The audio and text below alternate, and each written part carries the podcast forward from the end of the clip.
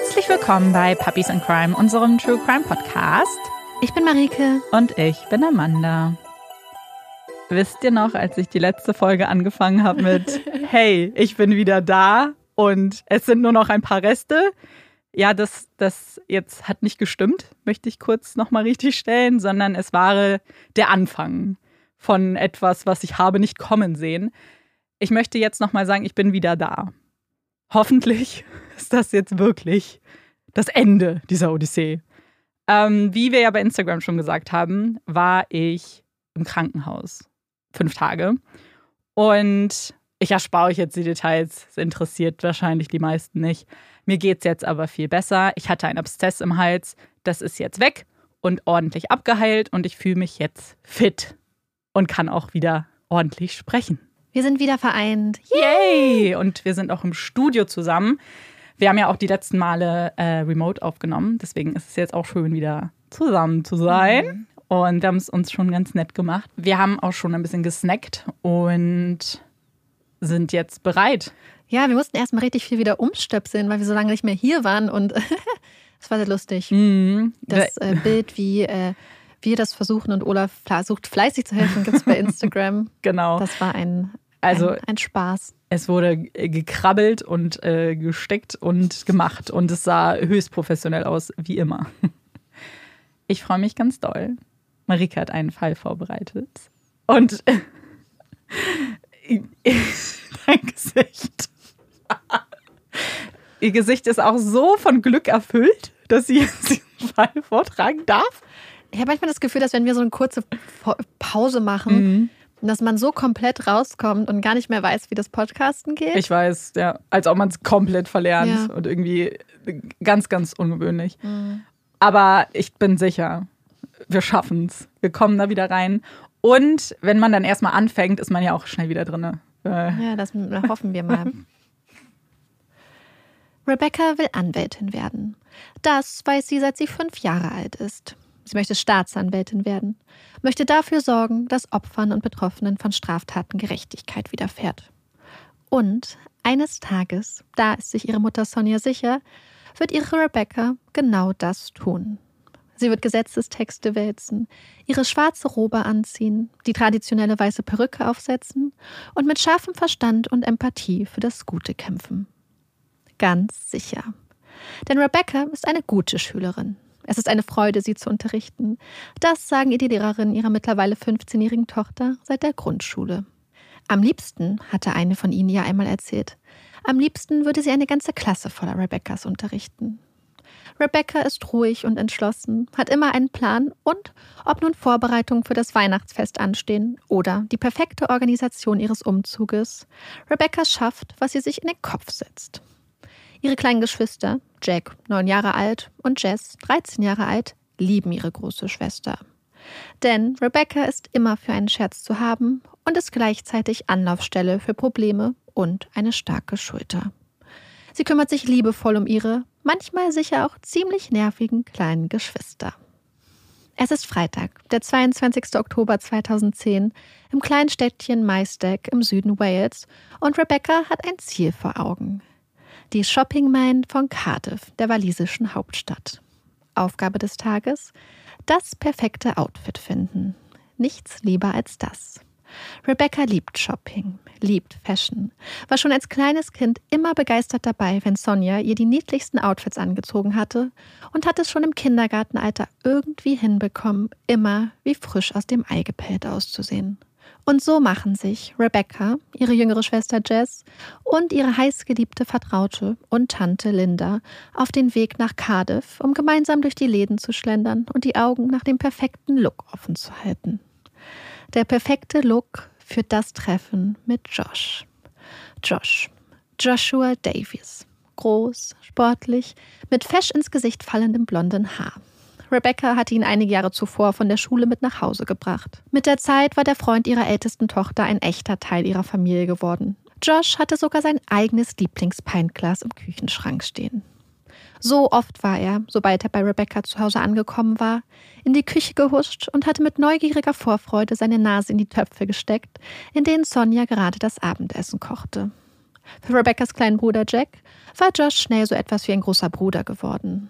Eine Rolle, die Joshua gerne anzunehmen schien und die ihm aus eigener Erfahrung als großer Bruder leicht fiel. Er würde Jack genauso lieben, als wäre er sein eigener Sohn, hatte er Rebecca einmal geschrieben.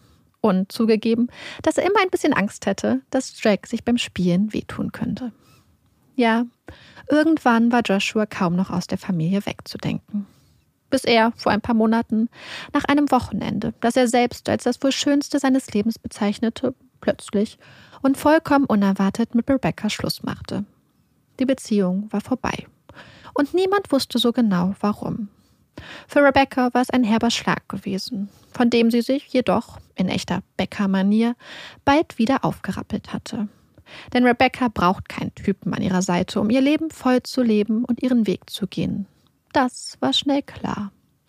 Bei Josh schien das Ganze etwas anders zu sein, denn so ganz konnte er sich dann doch nicht von Rebecca lösen.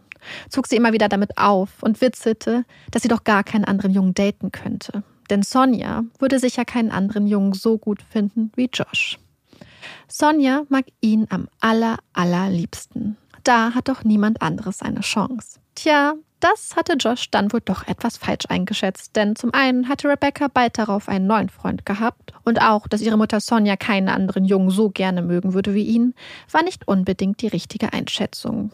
Denn so sehr sie Josh auch ins Herz geschlossen hatte, wie er mit Rebecca Schluss gemacht hatte und die Kommunikation danach verlaufen war, das hatte sie ihm äußerst übel genommen und noch lange nicht vergeben. Dass der Kontakt zwischen Rebecca und Josh nun wieder aufgewärmt schien und sogar ein Date ansteht, von dem Rebecca sich einiges zu erhoffen schien, nun ja, Sonja ist noch etwas skeptisch. Aus ihrer Sicht ist Josh immer noch auf Bewährung. Rebecca hingegen freut sich. Sie ist unglaublich aufgeregt. Was, wenn er wieder mit ihr zusammen sein möchte? Ja, ja. Nur weil Rebecca keinen Jungen an ihrer Seite braucht, heißt das ja nicht, dass sie nicht vielleicht doch ganz gerne wieder mit Josh zusammen wäre. Also los, hinein in das Getümmel. Stoffe anfassen, Outfits anprobieren, Drehungen vor dem Spiegel der Umkleidekabinen, zurechtzupfen und ziehen, hin und her überlegen. Schließlich das Piepen der Kassen, das Rascheln der prall gefüllten Tüten. Ein erfolgreicher Shoppingtrip. Während Rebecca dem morgigen Treffen mit einer wilden Mischung aus Vorfreude, Aufregung und Nervosität entgegensieht, freut sich ihr kleiner Bruder Jack unglaublich. Endlich kommt Josh wieder zurück. Endlich können sie wieder gemeinsam spielen, gemeinsam Spaß haben. Wie früher. Er kann es kaum erwarten und willigt sogar ein, Rebecca zu ihrem Treffen zu begleiten. Die hatte ihn nämlich immer wieder mit großen Augen angeguckt. Jack, bitte, komm mit. Sie hatte Josh schon so lange nicht mehr alleine getroffen. Was, wenn es awkward wird? Jack wäre wohl der perfekte Eisbrecher. Noch einmal schlafen. Dann ist es soweit. Das heißt, von Schlafen kann in Rebeccas Fall nicht so richtig die Rede sein. Sie bekommt kaum ein Auge zu. Tausende Gedanken, Aufregung, Unsicherheit, Vorfreude. Früh wie eine Lerche und absolut nicht ausgeschlafen, springt sie am frühen Samstagmorgen aus dem Bett. Als Sonja hört, dass ihre Tochter schon auf dem Bein ist, lässt sie ihr ein Bad ein. Bald erfüllt Rosenduft das Badezimmer und Schaumkronen zieren das Wasser, das ihr, wie Rebecca ihrer Mutter gegenüber kichernd anmerkt, ja nicht einmal bis über die Knie reicht. Ein Schaumbad am Morgen vertreibt Kummer und Sorgen. Ah, nicht ganz, denn bald kippt Rebeccas aufgeregte Vorfreude. Denn zum einen entscheidet ihr kleiner Bruder Jack sich, Rebecca doch nicht zu ihrem Treffen mit Joshua zu begleiten. Er hat nämlich andere Pläne. Und dann ist da auch noch die Funkstille. Denn eigentlich hätte Josh sich längst bei Rebecca melden sollen. Doch ihr Handy bleibt still. Rebecca sitzt wie auf heißen Kohlen. Der Plan war eigentlich gewesen, dass ihre Tante Linda und Jess Rebecca bei Josh abliefern würden, dann ein paar Stunden ihrer Lieblingsbeschäftigung, dem Shopping, nachgehen würden, um Rebecca und Josh später wieder einzusammeln und dann gemeinsam zu Rebecca nach Hause zu fahren, um dort den Rest des Wochenendes zu verbringen. Doch jetzt kein Mucks. Mann, wann meldet Josh sich endlich? Ungeduldig starrt Rebecca auf ihr Handy, als endlich die lang ersehnte Nachricht kommt. Ihr Date steht. Puh. Sofort ruft Rebecca ihre Tante Linda an. Es kann losgehen. All die Sorgen scheinen vergessen. Und statt verdrossen auf ihr Handy zu gucken, tanzt Rebecca nun mit Jack und Jess zum Soundtrack eines Musiksenders durch das Wohnzimmer. Sie ist so aufgeregt. Aber bevor es losgeht, gibt es noch eine äußerst wichtige Frage zu klären. Und schließlich hält Rebecca die beiden Jacken, die Linda ihr und Jess gestern gekauft hat, hoch. Soll sie lieber die rote oder die grüne nehmen? Der Familienrat beschließt. Rot. Das passt besser zum Rest des Outfits. Dann noch ihre neuen Schuhe, ihre Handtasche, ein bisschen Geld für Snacks, ein Abschiedskuss, ein Tschüss, Mom, ich liebe dich und die Tür fällt ins Schloss. Die nächste Stunde vergeht wie im Flug. Das Haus ist ruhig und Sonja sortiert und entpackt einige der Umzugsboxen, die immer noch überall im Haus herumstehen. Der Umzug ist erst neun Tage her. Es war eine anstrengende Angelegenheit, die jedoch durch Rebeccas absolutes Organisationstalent ziemlich gut über die Bühne ging. Und jetzt, wo Josh für das Wochenende zu Besuch kommen soll, hat Sonja noch einen extra Motivationsschub, das Haus schön und wohnlich zu machen. Als das Handy klingelt, erschrickt sie. Es ist Rebecca. Sie berichtet Sonja, dass sie im Pandy Park sei und immer noch auf Josh warte. Sonja ist irritiert. Was macht Rebecca denn da? Sie sollte Josh doch ganz woanders treffen. Ja, eigentlich schon, aber Joshs Eltern hatten gesagt, dass sie Rebecca gerne auch noch sehen würden, also würden sie da noch einen Abstecher hinmachen. Okay, aber warum ist sie dann im Pandy Park? Hm, das weiß Rebecca auch nicht so richtig. Sie solle sich von niemandem sehen lassen, hatte Josh ihr gesagt. Oh Mann, das hört sich irgendwie total nach Josh an. Sonja denkt daran, wie der 15-Jährige immer wieder einen auf großen Geheimniskrämer gemacht hatte. Ich war nie hier. So übertrieben. Und auch Rebecca scheint endgültig genervt zu sein. Sie wartet nun schon seit gefühlten Ewigkeiten. Sogar Joshs kleinen Bruder hatte sie vorhin gesehen. Aus der Ferne, versteht sich. Denn sie war Joshs Anweisung gefolgt und hatte sich versteckt gehalten. Ach, und sie habe Josh H. gesehen, erzählt Rebecca. Josh H. Der andere Josh. Auch ein Ex-Freund. Ein netter Junge, mit dem Rebecca zuerst befreundet war und mit dem sie im Sommer, nach der Trennung von Josh Davies, schließlich zusammengekommen war. Ja, bis sich die Chance auf eine Versöhnung mit dem anderen Josh aufgetan hatte und sie die Beziehung wieder beendet hatte.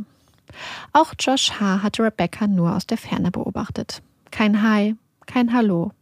So wie der andere Josh es sich gewünscht hatte. Was soll sie denn jetzt machen? Und vor allem, warum macht Josh das? Warum lässt er sie einfach hängen? zumal Pendy Park ein ziemlich abgelegener Ort ist. Nicht gerade der Ort, an dem eine 15-Jährige normalerweise alleine abhängen sollte. Sonja bittet Rebecca Josh noch einmal anzurufen. Sie solle ihm sagen, dass sie jetzt sofort zurück ins Dorf läuft, dahin, wo auch etwas los ist, wo Menschen sind. Oder sie könne doch einfach gleich zu Josh nach Hause laufen. Seine Eltern würden sie doch eh erwarten. Und dann, dann rufst du mich zurück, okay? Okay. Wenige Momente später klingelt das Handy wieder. Rebeccas Stimme klingt aus dem Lautsprecher. Sie habe mit Josh gesprochen. Sie würde ihn jetzt woanders treffen und ist auf dem Weg. Das Handy hält sie am Ohr. Sie berichtet, dass sie jetzt über eine Brücke läuft und jetzt in einen Tunnel, aber sie ist beunruhigt. Da sind ein paar Jungs in einem Auto am Park. Die sind ihr absolut nicht geheuer. Oh nein, als Sonja das hört, gefällt es ihr gar nicht. Sie bittet Rebecca, schnell weiterzugehen und verspricht, in der Leitung zu bleiben, bis sie sicher bei Josh angekommen ist. Sonja hört Rebeccas schnellen Atem. Sie ist jetzt in der Unterführung. Es ist kalt, dunkel, schnelle, ängstliche Schritte, die Angst im Nacken. Rebeccas Stimme hallt von den feuchten Wänden zurück. Rebecca soll schneller gehen. Sonja fiebert mit jedem Schritt, fiebert gemeinsam mit ihrer Tochter dem Ende der Unterführung entgegen. Doch dann erklingen beruhigende Worte durchs Telefon. Alles okay, sagt Rebecca und berichtet ihrer Mutter, dass da jetzt eine Polizistin sei, die ein Stück hinter ihr in der Unterführung sei. Sonja ist sich nicht ganz sicher, ob da gerade wirklich eine Polizistin ist oder ob ihre älteste Tochter ihr da nicht einfach gerade ein bisschen Sorgen ersparen möchte. Ist da wirklich eine Polizistin? Ja, wirklich, da ist eine. Okay, dann kannst du sie ans Telefon holen. Oh Mom, ernsthaft? Ja, ernsthaft. Okay, also wenn du das wirklich willst. Doch bevor Rebecca den Wunsch ihrer Mutter in die Tat umsetzen kann, winkt Sonja dann doch ab. Ach, das wird schon alles gut sein. Cool bleiben. Und sowieso, Rebecca ist jetzt eh aus dem Park raus, steht unter einem Baum, um sich vor einem Hagelschauer zu schützen. Ein Baum neben einem Friedhof wohl bemerkt. Krass, gruselig. Und jetzt ist es Sonja, die ihrer Tochter gut zuredet. Sie ist nicht alleine. Sonja bleibt am Hörer. irgendein Zeichen von Josh? Und tatsächlich, ein paar Momente später erblickt Rebecca ihn. Da, da ist er, sagt sie ins Telefon. Da ist Josh. Das Zittern hat ein Ende. Sonja ist erleichtert, nur um einen Moment später wieder nachzuhaken. Meint Rebecca wirklich Josh Davies oder Josh H.? Ist es wirklich Josh? Denn normalerweise hätte sie eine lautstarke Begrüßung von Josh erwartet. Ein in den Lautsprecher gerufenes Hallo, ein Hi. Doch der Josh, der da nun angeblich gerade vor Rebecca steht, schweigt. Ja, natürlich der Josh. Er steht direkt vor ihr, sagt Rebecca. Sie verabschieden sich. Ich liebe dich. Ich liebe dich auch. Sonja hofft, dass Rebecca ihr wirklich die Wahrheit gesagt hat und dass Josh da wirklich gerade da ist. Bei mir ist sie sicher. Keine Sorge. Ich werde sie immer beschützen. Das hatte Josh Sonja einmal versprochen. Und so hofft sie, hofft, dass es wirklich Josh ist, den Rebecca da gerade getroffen hat. Ein paar Stunden später am Nachmittag ruft Rebeccas Tante Linda bei Sonja an. Rebecca hat sich immer noch nicht bei ihr gemeldet. Eigentlich hätte Linda sie und Josh hier abholen und mit zu den Oatleys nehmen sollen. Aber außer einem kurzen Telefonat mit Jess, bei dem Rebecca ihr gesagt hatte, dass sie gerade bei Josh zu Hause seien, hätte sie nichts mehr von Rebecca gehört. Sie antwortet auch nicht mehr auf die Nachrichten, geht nicht mehr ans Handy. Schweren Herzens waren Linda und Jess ohne Rebecca und Josh nach Hause gefahren. Linda ist unglaublich besorgt. Sie fühlt, nein, sie weiß, dass da etwas nicht stimmt. Dass Rebecca heute nicht mehr nach Hause kommen wird. Sonja teilt die Befürchtung ihrer Schwester nicht. Wenn Rebecca wirklich vorhaben würde, bei Josh zu übernachten, dann hätte sie sicher schon Bescheid gegeben. Und dann hätte sie auch ganz sicher ein paar mehr Sachen, wie zum Beispiel Make-up und Wechselkleidung, mitgenommen. Vielleicht bringen Josh Eltern die beiden ja später vorbei. Doch Linda ist nicht überzeugt. So eine Planänderung hätte sie ihnen doch mitgeteilt. Und überhaupt nicht mehr ans Handy zu gehen, absolut untypisch. Okay.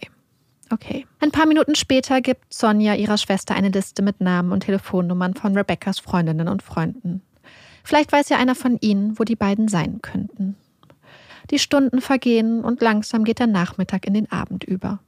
Die Oktobertage sind kurz. Das Handy klingelt. Es ist wieder Linda. Sie hat Neuigkeiten. Sie hat mit Joshs Eltern geredet. Und die beiden haben keine Ahnung, wo Josh und Rebecca sein könnten. Und nicht nur das. Die beiden waren, anders als Rebecca es Jess am Handy gesagt hatte, nie bei den Davies zu Hause gewesen. Sie müssen die Polizei rufen. Linda besteht darauf. Doch Sonja versucht noch eine andere, eine rationale und vor allem eine harmlose Erklärung zu finden. Vielleicht sind die beiden ja bei Joshs Oma. Dort hat man keinen Handyempfang. Das würde natürlich alles erklären. Doch vor Linda reicht auch diese Erklärung nicht. Sie wird sich auf die Suche machen, wird Jess und eine Freundin einpacken und dann die Häuser von Rebeccas Freundeskreis abklappern. Was, wenn Linda recht hat? Langsam bekommt Sonja Angst. Und die Vorstellung, die nächsten Stunden untätig zu Hause auf Rebecca warten zu müssen, während ihre Schwester sich auf die Suche macht, fühlt sich irgendwie falsch an. Doch sie weiß, irgendjemand muss zu Hause sein. Irgendjemand muss auf Rebecca warten. Auf das Klingeln des Handys, auf das Klopfen an der Tür.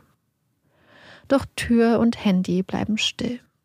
Um kurz nach 19 Uhr meldet Sonja Rebecca schließlich bei der Polizei als vermisst.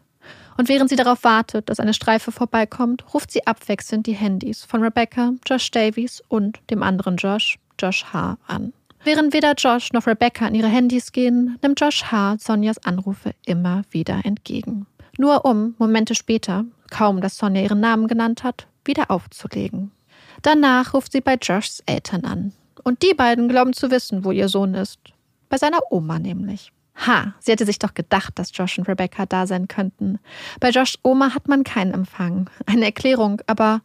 Aber warum ist Joshs Vater sich dann so sicher, dass Josh dort mit seinen Kumpels und nicht mit Rebecca ist? Zeit, es herauszufinden. Sonja wählt die Nummer von Joshs Oma und lässt sich an ihn weiterreichen. Fragt ihn, ob er wisse, wo Rebecca sei. Seine Antwort ist verblüffend. Nein, sagt Josh. Er habe keine Ahnung, wo Rebecca sei. Er habe sie den ganzen Tag nicht gesehen. Sonja ist irritiert. Die beiden waren doch verabredet. Ja, aber er sei dann doch irgendwie bei seiner Oma hängen geblieben und war erst ein paar Stunden später da. Rebecca hat ihm gesagt, sie würde so lange mit Josh H. chillen. Josh H., der andere Josh. Der freundliche Junge, der Kumpel, Der, mit dem Rebecca Schluss machte, als Josh Davies wieder auf den Plan trat. Der, der immer wieder auflegte, als Sonja ihn anrief. Und den Rebecca ein paar Stunden zuvor am Park gesehen hatte und an dessen Straße sie vorbeigelaufen war. Was, wenn Rebecca gelogen hatte? Was, wenn der stille Josh, der, der keine Begrüßung ins Handy rief, in Wahrheit nicht Josh Davies war, sondern Josh H. Aber Sonja fragt nach. Rebecca hatte ihr doch dreimal ausdrücklich bestätigt, dass er es war, der ihr entgegenkam. Sie war sich so sicher gewesen. Ist sie wirklich bei Josh H.? Josh antwortet langsam, betont jedes Wort. Das muss sie sein. Es ist ein unglaublich stressiger Abend für die Einsatzkräfte, berichten die junge Polizistin und der große Polizist entschuldigend, als sie schließlich bei den Oatleys eintreffen. Es tut ihnen unglaublich leid, dass es so lange gedauert hat. Sie stellen die Fragen, die für sie reine Routine und für Sonja und Linda unglaublich nervenaufreibend sind. Sie werden jetzt erstmal eine Party auschecken. Vielleicht wird es Rebecca ja da auftreiben. Sie wäre auf jeden Fall nicht die erste betrunkene Teenagerin, die sie an diesem Abend aufgabeln würden. Eine Aussage, die Sonja beunruhigt. Nein, nicht die Vorstellung, dass Rebecca betrunken irgendwo rumgeistert. Sie weiß, dass Rebecca nichts trinkt, sondern dass die Polizei so auf der falschen Spur ist. Denn Rebecca trinkt aus gesundheitlichen Gründen nicht. Und selbst wenn, sie würde nie, niemals einfach ihr Handy ausstellen und auf irgendeine Party abhauen. Rebecca ist rücksichtsvoll, zuverlässig. Sie wissen nicht, wen sie da suchen. Und wenn sie das nicht wissen, dann werden sie an den völlig falschen Orten nach ihr suchen. Sonja wird Recht behalten. Als der große Mann und die junge Frau von der Polizei einige Stunden später wieder vor der Tür stehen, fehlt von Rebecca immer noch jede Spur. Aber immerhin waren sie neben der Party noch einigen anderen Hinweisen nachgegangen. Können Sonja nun versichern, dass Rebecca nicht bei Josh H. war, denn der war am Party machen in einem Club ohne Rebecca. Aber sie haben eine andere Spur, eine weitere Party und machen sich gleich auf den Weg. Eine andere Party. Sonja ist ungläubig. Sie sind auf der falschen Fährte. Rebecca ist auf keiner Party. Was ist mit Josh Davies? Was ist mit Überwachungskameras? Die gibt es doch gefühlt an jeder Straßenecke. Was ist mit einem Helikopter? Wärmebildkameras? Funktürme? Irgendetwas? Seit Stunden spuken die Gedanken durch ihren Kopf die Erinnerung an den letzten Sommer. An Rebecca, die den ganzen Sommer über über Magenschmerzen geklagt hatte, der ständig schwindelig geworden war, die immer wieder ohnmächtig zusammengebrochen war. Sie waren bei den verschiedensten Ärzten und im Krankenhaus gewesen. Vermutungen, Tests, Fehlanzeigen, neue Vermutungen, weitere Tests. Die letzten Ergebnisse stehen noch aus. Und noch haben sie keine Diagnose, keine Erklärung. Was, wenn Rebecca wieder irgendwo ohnmächtig geworden war? Was, wenn sie irgendwo zusammengebrochen war? Bewusstlos, orientierungslos, da draußen in der kalten, dunklen Nacht. Die Polizistin und ihr Kollege hören sich Sonjas Sorgen an. Doch es scheint nichts an ihrer Einschätzung zu ändern. Sie bleiben ruhig. Und, so kommt es Sonja vor, auf der völlig falschen Fährte. Zum Abschied versichern die beiden ihr, dass sie sicherstellen würden, dass ihre Kolleginnen von der nachfolgenden Schicht beim Schichtwechsel über Rebeccas Verschwinden informiert werden würden. Was für eine Versicherung. Das soll Sonja beruhigen. Sollte das nicht der Standard sein? Das absolute Minimum? Für Linda und den Rest der Familie, sowie für Rebeccas Freundinnen und Freunde, beginnt eine unruhige Nacht. Geplagt von Sorgen, Albträumen und Horrorszenarien wälzen sich die Familienmitglieder hin und her. Hoffen, warten auf ein leises Klopfen an der Haustür, auf das Klingeln eines Handys. Am nächsten Morgen ruft Sonja bei der Polizeistation an. Er fährt kurz darauf, dass der für die Suche nach Rebecca zuständige Officer zu einem dringenden Einsatz gerufen wurde. Rebecca, haben Sie sie gefunden? Man kann ihr keine weiteren Informationen geben. Das Telefon bleibt still. Keine Neuigkeiten, nichts. Kurz darauf brechen Sonja, ihr Bruder Roger und Jess auf, um selbst nach Rebecca zu suchen. Sie laufen durch die Straßen des kleinen Ortes Aberkenwick, versuchen Rebeccas Weg, soweit es geht, zu rekonstruieren und irgendeinen Hinweis auf ihren Verbleib zu finden. Doch ohne Erfolg. Und dann klingelt das Handy. Es ist Linda. Sie sollen nach Hause kommen. Als Sonja in das Gesicht des jungen Detective Constables blickt, der da nun im Wohnzimmer ihrer Schwester sitzt, versteht sie, dass die Suche ein Ende hat und dass Rebecca nicht mehr nach Hause kommen wird. Zwei Jungen haben sie bereits verhaftet, wird Sonja später mitgeteilt. Sie befinden sich seit dem Morgen in Polizeigewahrsam. Zwei Jungen? Was für Jungen? Wen haben sie verhaftet? Daniel N. und Joshua Davis. Als Sonja den zweiten Namen hört, beginnt sie mit dem Kopf zu schütteln. Das muss ein Fehler sein. Josh? Nein, das kann nicht sein. Es muss der andere gewesen sein. Daniel N., sein bester Freund. Ein Junge, den Rebecca gar nicht mag. Und auch Sonja hatte immer ein unglaublich schlechtes Gefühl bei Daniel N. gehabt. Ja, er muss es gewesen sein. Auf keinen Fall Josh. Josh hatte doch gesagt, dass er Rebecca immer beschützen würde. Wie es scheint, nicht. Aktuell würden Daniel und Josh sich immer noch gegenseitig belasten. Doch die Polizei ist sich sicher, dass Josh alleine ihr Täter ist. Ja, so etwas hätten sie noch nie erlebt. Er ist das pure Böse, sagt Linda, als sie die Worte des Polizisten hört. Und einer der Ermittler stimmt ihr zu. Böse. Das sei genau das richtige Wort. Sie teilen Sonja mit, dass Rebecca an einer Kopfverletzung gestorben sei. Viel mehr Informationen können sie Sonja und ihrer Familie zu diesem Zeitpunkt noch nicht geben. Das Team ist immer noch am Tatort, sucht, sammelt und sichert Beweise. Der Gedanke daran, dass ihre geliebte, liebevolle Tochter da draußen liegt, irgendwo in einem Waldstück, ganz weit weg, ganz alleine, umgeben von fremden Menschen, zerreißt Sonja das Herz.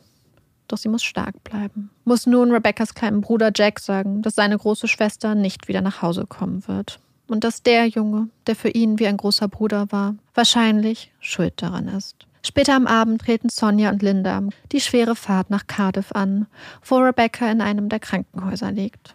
Sie müssen sie noch offiziell identifizieren. Da liegt sie nun, ihre wunderschöne Tochter, ganz ruhig, der Körper bedeckt von einem weißen Tuch. Sonja darf sie nicht berühren, ist ihrer Rebecca so nah und doch in einer ganz anderen Welt. Ja, das ist sie. Rebecca. Ihre Rebecca. Das Mädchen mit den schönen Kleidern. Das Mädchen, das ihre Nase so gerne in die Klassiker der englischen Literatur gesteckt hatte und sich stundenlang darin verlieren konnte. Das Mädchen, das so gerne Anwältin werden und für Gerechtigkeit kämpfen wollte. Für die nun andere kämpfen müssen. Sie wird für ihre Tochter kämpfen. Das weiß Sonja. Weiß, dass sie trotz der Trauer, trotz des Schmerzes nun eine Aufgabe hat. Zu Hause beginnt sie, so detailliert und genau wie möglich, all die Dinge zu notieren, die die Polizei interessieren könnten. Abläufe, Anrufe, Planänderungen. Sie will, sie darf nichts vergessen, nichts übersehen. Als sie schließlich vor dem Polizisten sitzt, redet sie wie ein Wasserfall. Die großen und kleinsten Details sprudeln nur so aus ihr heraus. Die Zeiger der Uhren auf der Police Station wandern, werden vergessen und Sonja redet. Redet lange in den Abend, lange in die Dunkelheit hinein, bis irgendwann alles gesagt scheint. Zumindest von Sonjas Seite. Denn während die Polizei all ihre Fragen stellen konnte, sind in Sonjas Kopf immer noch so viele Fragezeichen. Ein paar Tage später bekommt Sonja wieder Besuch von der Polizei. Sie werden Joshua Davies nun offiziell wegen des Mordes an Rebecca anklagen. Er würde sie immer beschützen, hatte er ihr gesagt. Lügner. Ein Lügner. Ein Lügner und ein Mörder? Aber was ist mit seinem Freund, mit Daniel N.? Wird er nicht angeklagt? Nur Joshua? Daniel N., teilt man ihr mit, befinde sich seit dem Morgen auf freiem Fuß. Hatte Joshua ihn beschuldigt, Rebecca ermordet zu haben, doch der aktuelle Stand der Untersuchung spreche eine ziemlich eindeutige Sprache. Und sie haben noch eine weitere Information für Sonja. Es war ein Freund von Joshua Davis und Daniel namens Liam gewesen, der sie auf die richtige Fährte gebracht hatte. Er hatte sich seiner Mutter anvertraut und sein Vater hatte schließlich die Polizei informiert. Der Fall schreitet schnell voran. Neue Beweise werden gesammelt, neue Fragen gestellt. Und immer wieder redet Sonja mit der Polizei, ergänzt ihre Aussage mehr als 14 Mal. Und das Bild des Jungs, der vor zwei Jahren an der Seite von Rebecca in ihr Leben und ihr Herz spaziert war, beginnt sich zu ändern. Sie erinnert sich an das eine Mal, als er wie wild durch das Wohnzimmer sprang, Jacks Spielzeugwaffen in der Hand, und verkündete, dass er dem Ku Klux Klan beitreten würde. Wie er von Gewalt gegen schwarze Menschen sprach und Rebecca ihn erschrocken unterbrach, ihn aufforderte, sofort aufzuhören mit seinen rassistischen Aussagen. Auch Sonja hatte ihn zurechtgewiesen. Doch sie war sich sicher gewesen, dass er es nicht wirklich meinen würde. Sowas kann er doch nicht ernst meinen. Oder? Josh hatte sich damals nicht von dem Widerspruch beirren lassen, warf weiter mit rassistischer, gewaltvoller Sprache um sich. Doch, wie so oft in unserer Gesellschaft, wurde der Vorfall unter den Tisch gekehrt und vergessen. Das meint er nicht so. Eigentlich ist er doch ein ganz lieber. Das sagt er nur so. Sie erinnert sich daran, wie wütend Josh wurde, als Rebecca ihm mitteilte, dass ihre Mutter den anderen Josh, Josh Harm, auch nett finden würde. Dass sie sehr wohl einen anderen Freund mit nach Hause bringen könnte. Sie erinnert sich daran, wie oft Josh Rebeccas Schulbücher mit gemeinen Sprüchen vollschmierte und vollkritzelte, wie oft er ihre Stifte zerbrach, wie gerne er Rebeccas Sachen zerstörte. Sie denkt an ihre Tagebücher. Josh hatte sie immer unbedingt lesen wollen, wollte immer so dringend wissen, was Rebecca da geschrieben hatte. Vor allem, was Rebecca über ihn geschrieben hatte. Dass Rebecca nicht wollte, dass er ihre Tagebücher liest, war ihm vollkommen egal gewesen. Jedes Mal, wenn er kam, hatte sie ihre Tagebücher Sonja anvertraut, die sie sorgfältig versteckt hatte. Sie denkt an das Graffiti, die Schmiererei, die sie vor ein paar Tagen nach der Tat in Rebeccas altem Zimmer in ihrem alten Haus entdeckt hatte. Becker ist eine Schlampe, hatte jemand dort an die Wand gesprüht. Wahrscheinlich Josh. Und jemand anderes hatte notdürftig versucht, es wegzuwischen und es dann mit Postern verdeckt. Wahrscheinlich Becker. Und dann sind da noch die Sachen, die nun im Laufe der Ermittlung rauskommen. Als Jess und Sonja Bilder von Gegenständen aus Joshs Zimmer gezeigt werden, ist Jess sich ganz sicher. Ja, der Ring, der ist von Josh. Und das Messer, das kennt sie auch. Das ist Joshs. Er hatte noch ein größeres gehabt und mit dem Größeren habe er sie einmal bedroht, als sie und Becker gemeinsam bei ihm zu Besuch gewesen waren. Sonja kann kaum glauben, was sie da hört. So viele Puzzlestücke, die langsam ein Ganzes ergeben. Am 18. November, mehr als drei Wochen nach ihrem Tod, wird Rebecca beerdigt.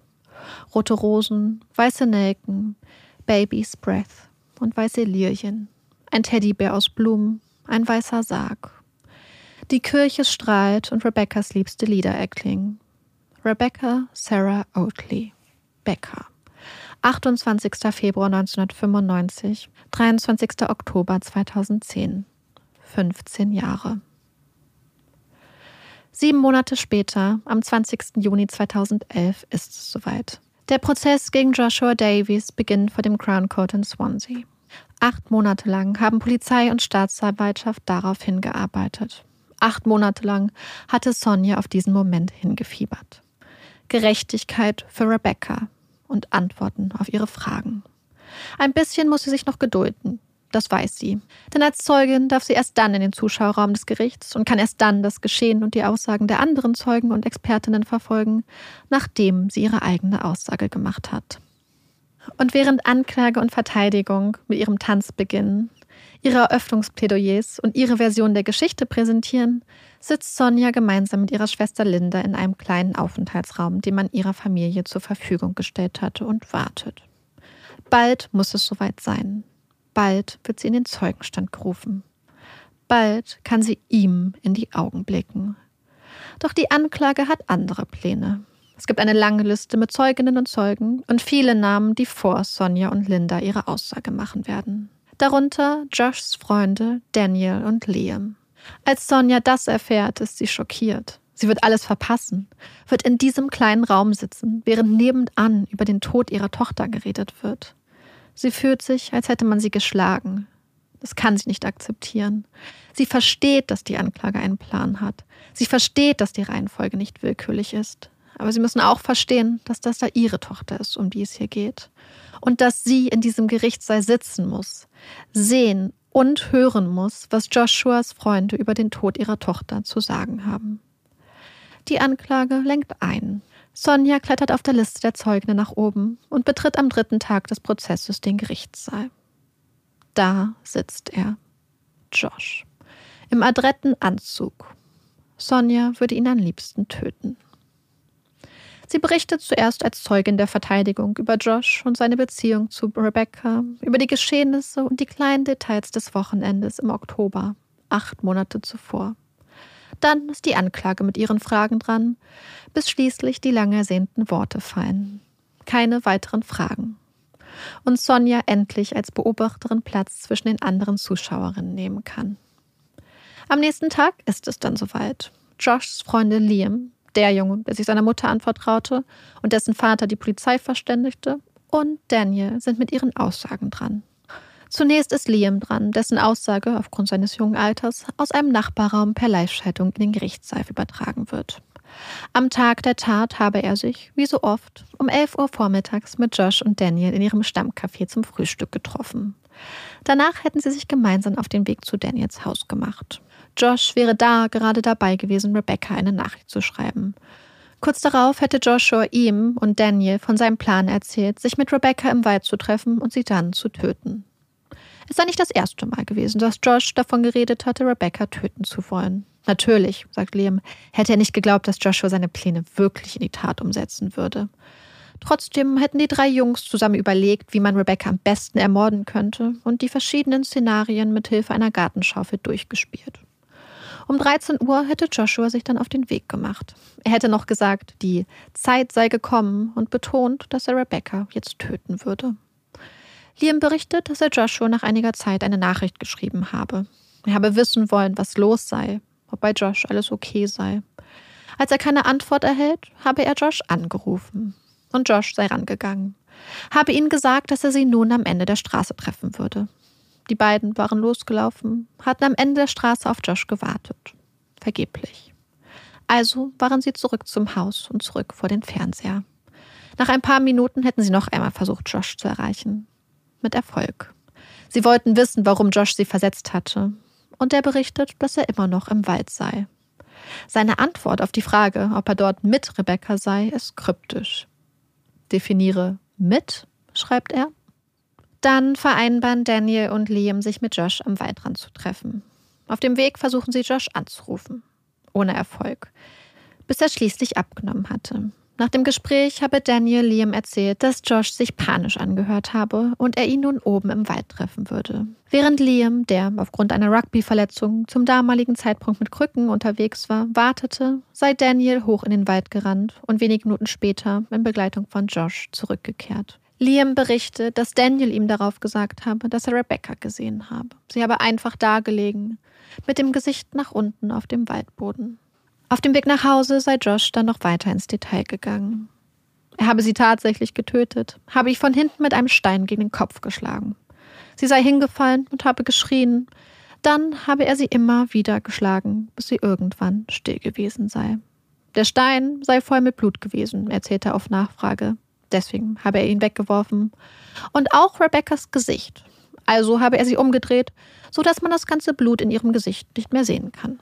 Zurück bei Daniel zu Hause sei Josh dann scheinbar ganz gelassen und unberührt in die Küche gegangen und hätte ihnen einen Tee gemacht. Daniel und er hätten es nicht glauben können. Wie konnte Josh nur so ruhig sein? Es habe sich auf jeden Fall nicht richtig angefühlt für Liam. Und er habe sich dann von seiner Mutter abholen lassen. Ihr gegenüber hatte er sich später dann auch anvertraut. Und sein Vater war es, der die Polizei verständigte. Nach Liam ist Daniel dran. Und er berichtet dem Gericht von einem Deal, einer Abmache zwischen Liam und Joshua, die beide der Jungs wohl am liebsten vergessen würden. Denn in den Tagen vor der Tat hatten Joshua und Liam unter anderem folgende Nachrichten hin und her geschrieben. Joshua, was würdest du machen, wenn ich sie wirklich töten würde? Liam, oh, ich würde dir ein Frühstück kaufen, Kumpel. Zwei Tage vor der Tat. Joshua, Sag jetzt nichts, aber es könnte sein, dass du mir ein Frühstück schuldest. Liam. Beste Nachricht, die ich je bekommen habe, Kumpel. Ernsthaft, wenn das wahr ist, dann bin ich happy, für ein Frühstück zu bezahlen. Joshua. Ich hoffe, dass bis dahin alles in trockenen Tüchern ist. Liam. Ich will alle Details, du sadistisches Arschloch. Lächelnder Smiley. Joshua. Ein großes Frühstück mit allen Extras. Liam. Kranker, kranker Junge. Wie Liam berichtet auch Daniel davon, dass Josh am Tag der Tat davon geredet habe, Rebecca ermorden zu wollen und dass er gemeinsam mit Liam darüber gescherzt habe. Jedoch hätten weder er noch Liam es wirklich für möglich gehalten, dass Josh seine Drohung in die Tat umsetzen würde. Als sie mit der Schaufel die verschiedenen Mordszenarien durchgespielt hätten, hätten sie gelacht. Es sei ein Scherz gewesen. Sie hätten Joshuas Pläne absolut nicht ernst genommen. Er berichtet, wie er alleine den Berg im Wald hochgelaufen sei, um Joshua zu treffen. Dass Joshua auf die am Boden liegende Rebecca gezeigt habe und angemerkt habe, dass er selbst glücklicherweise kein Blut abbekommen habe. Auf dem Rückweg nach Hause habe Joshua ihnen dann erzählt, dass er zunächst versucht habe, Rebeccas Genick zu brechen, das jedoch nicht funktioniert habe, weswegen er schließlich den Stein nahm. Auch er berichtet davon, wie Joshua ihren Sehen ruhig einen Tee machte, dass sie nicht haben glauben können, wie entspannt er wirkte. Nachdem Joshua und Liam sich auf den Weg gemacht hätten, wäre er alleine zu Hause gewesen. Die Aussicht, die Nacht alleine zu Hause zu verbringen, seine Eltern waren zum Campen gefahren, habe ihm nicht gefallen.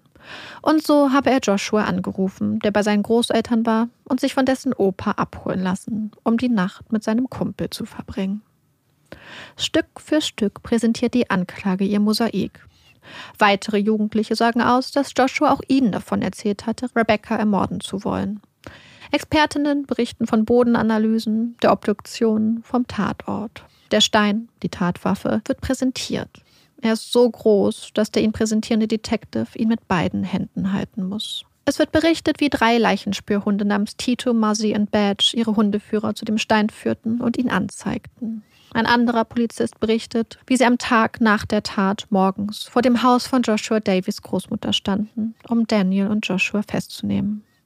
Und wie Joshua seiner Großmutter zum Abschied sagte, sie glauben, ich hätte Rebecca ermordet. Und ein anderer Detective berichtet von dem weißen Bottich, den sie im Gartenschuppen von Joshuas Oma gefunden hatten. Ein weißer Bottich mit einer trüben, braunen Brühe. Nikotin, Koffein und die verschiedensten Pflanzensamen konnten bei einer Analyse der braunen Suppe festgestellt werden. Darunter auch Fingerhut. Eine giftige Brühe. Sonja denkt an Rebeccas mysteriöse Krankheit. Daran, wie schlecht es ihrer Tochter im Sommer ging, an die Schwindelanfälle, die Magenschmerzen, die Ohnmacht und all die Tests, die keine Ursache finden konnten. Was, wenn sie damals nicht die richtigen Tests gemacht hatten? Was, wenn Josh versucht hatte, Rebecca zu vergiften? Schließlich ist es soweit. Josh ist an der Reihe. Doch bevor er live im Gerichtssaal auf die Fragen von Anklage und Verteidigung antworten wird, werden die Aufnahmen seiner ersten Vernehmungen gezeigt. Immer wieder hatten die Ermittler Joshua in den Tagen und Wochen nach der Tat zum Gespräch gebeten. Hatten jedes Mal neue Fragen, neue Informationen, die sich aus den Ermittlungen und Gesprächen mit anderen Zeuginnen und Zeugen ergeben hatten und mit denen sie Josh nun konfrontierten. Schon in seiner ersten Vernehmung hatte Josh den Grundstein für die Theorie gelegt, die seine Verteidigung auch jetzt noch verfolgte. Ein alternativer Schuldiger. Daniel, sein bester Freund.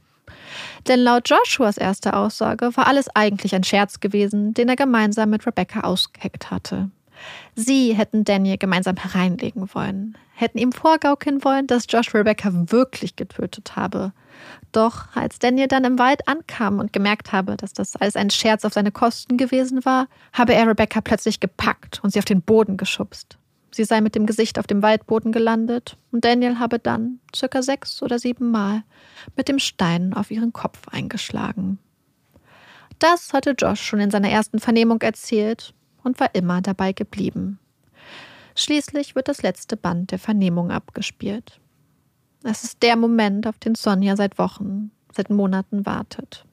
Zwei Freunde von Rebecca, einer von ihnen, Josh H., sitzt neben ihr, geben ihr ein Gefühl von Sicherheit und Stärke, als Joshua Davis den Zeugenstand betritt und wieder einmal seine Version der Geschehnisse erzählt. Er bleibt dabei. Er und Rebecca hätten einen Scherz ausgeheckt. Daniel habe überreagiert und Rebecca ermordet. Doch die Anklage stellt harte Fragen. Will wissen, warum er nicht eingeschritten war, als sein angeblich bester Freund mit einem riesigen Stein den Schädel seiner Ex-Freundin zertrümmerte. Warum er absolut nichts tat und warum er niemanden verständigte. Es sind Fragen, auf die Joshua keine richtigen Antworten hat. Und Sonja beobachtet, wie der Junge, der immer so erhaben tat, mit jeder Frage mehr und mehr aus der Fassung gerät und wie er mehr und mehr wütend wird.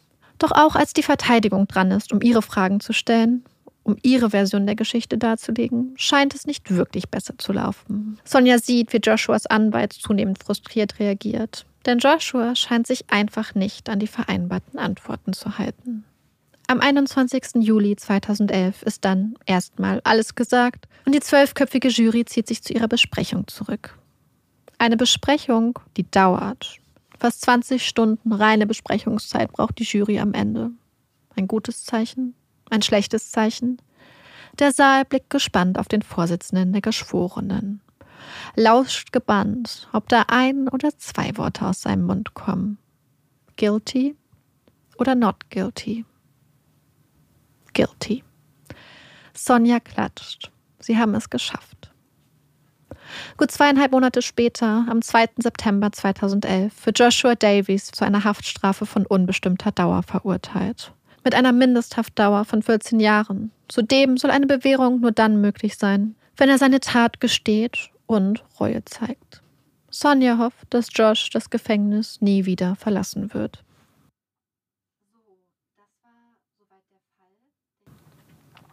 So, das war soweit der Fall, der jetzt mit Joshs Verurteilung und dem Strafmaß geendet hat.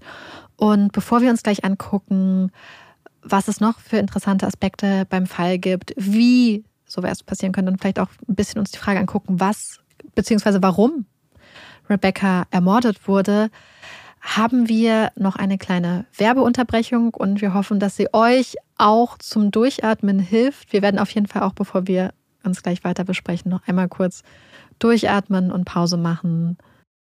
Jetzt kommt Werbung. Ich bin sicher, dass viele von euch, die jetzt diesen Podcast hören, entweder jetzt vor der Frage stehen oder schon mal vor der Frage standen, was sie mit ihrem Leben machen. Gerade wenn man die Schule abgeschlossen hat, ist das, glaube ich, die Frage, die einen am aller, allermeisten beschäftigt, weil man sich auf einmal, weil man so viele Dinge entscheiden muss, wenn man sich zum Beispiel entscheidet zu studieren oder eine Ausbildung zu machen, kommt gleich ein riesengroßer Fragenkatalog mit weiteren Fragen dazu. Wie möchte ich studieren? Wo möchte ich studieren? Was möchte ich studieren? Oder wie möchte ich mich weiterbilden? Und das kann ganz schön überfordernd sein. Und unser heutiger Werbepartner hat ganz tolle Antworten auf diese wichtigen Fragen. Und zwar ist das die Hochschule Frisenius. Und dort lautet das Motto, komm wie du bist. Das heißt, ob ihr jetzt nun die Schule fertig habt oder vielleicht schon studiert habt, eine Ausbildung gemacht habt oder schon mitten im Leben steht, Ihr findet dort auf jeden Fall etwas für euch. Denn egal, ob ihr Vollzeit studieren wollt, Teilzeit, ob ihr einen Bachelor machen wollt, einen Master, ob ihr berufsbegleitend studieren möchtet, ein Fernstudium machen wollt oder eine Ausbildung, es gibt ganz, ganz, ganz viele tolle Möglichkeiten und Studiengänge. Und das Coole ist, es gibt auch verschiedene Standorte in verschiedenen großen deutschen Städten. Und als ich mir damals diese ganzen Fragen stellen musste, war für mich zumindest eine Sache klar, und zwar, dass es mir ganz, ganz wichtig ist, dass ich während meiner Ausbildung auch schon praktische Erfahrungen sammeln kann und dass ich kein besonders großer Fan bin von wahnsinnig großen Hörsälen, wo ich so ein bisschen in der Masse untergehe. Und all das gibt es nämlich bei der Hochschule Fresenius, denn sie hat über 500 Kooperationspartner aus Wirtschaft, Wissenschaft und Politik. Das heißt, ihr habt während eures Studiums oder eurer Ausbildung direkte Kontakte zu Unternehmen, bei denen ihr dann auch schon mal reinschnuppern könnt und eben praktische Erfahrungen sammeln könnt und eben auch wirklich erfahren könnt, ob das ein Beruf ist, der euch später Spaß machen wird. Und wie gesagt, es sind ganz kleine Gruppen, in denen ihr dann äh, unterrichtet werdet. Das heißt eben keine vollen Hörsäle und das macht es natürlich dann auch einfacher, vielleicht Kontakte zu knüpfen und auch Freunde zu finden, was ich total wichtig finde, wenn man zum Beispiel neu in einer Stadt ist und noch niemanden kennt. Und das macht alles einfach ein bisschen leichter. Und auch wenn die Gruppen an der Hochschule Fresenius klein und persönlich sind, was nicht klein ist, ist das Studienangebot. Dort gibt es nämlich 120 Bachelor- und Masterstudiengänge und ganz, ganz wichtig für die persönliche Entwicklung, dort könnt ihr auch an euren Soft Skills arbeiten und wichtige Sachen lernen, wie zum Beispiel Excel. Das habe ich in meinem Studium nicht gemacht und habe es viele Jahre später bereut. Aber nicht nur so spannende Sachen wie Excel, ihr könnt auch an euren Sprachkenntnissen arbeiten. Also da gibt es ein ganz großes, vielfältiges Programm. Also, wenn ihr Lust habt, da einmal vorbeizuschnuppern und zu gucken, was für euch dabei ist, können wir euch absolut ans Herz legen, einmal vorbeizuschauen auf der Webseite hs-fresenius.de und ihr könnt die Teams dort natürlich auch kontaktieren, persönlich, per Telefon, per E-Mail oder sogar per WhatsApp. Was könnte leichter sein? Und alle weiteren Infos findet ihr natürlich auch wieder bei uns in unseren Show Notes. So, das war die kurze Werbeunterbrechung. Schön, dass ihr noch dabei seid. Und wir werden uns jetzt noch weiter dem Fall von Rebecca widmen. Ich muss jetzt ehrlich, also wir müssen kurz, kurz ehrlich sein, wir haben uns kurz Pause gemacht und uns Essen bestellt, aber davor war ich eigentlich in so einem richtigen kurzen Rage ja. wegen des Falls und ich versuche gerade diese Energie wieder ein bisschen hochzuholen, weil ich war richtig wütend am Ende des Falls. Und jetzt, es kommt, es kommt wieder, weil ich nicht verstehen kann oder was ist passiert. Also ich bin so richtig, mhm. ich weiß, was passiert ist faktisch, aber wie konnte das passieren? Warum ist das passiert? Wie, wieso gibt es eine Ju Gruppe von Jungs, die darüber reden, jemanden umzubringen, im Detail, immer wieder?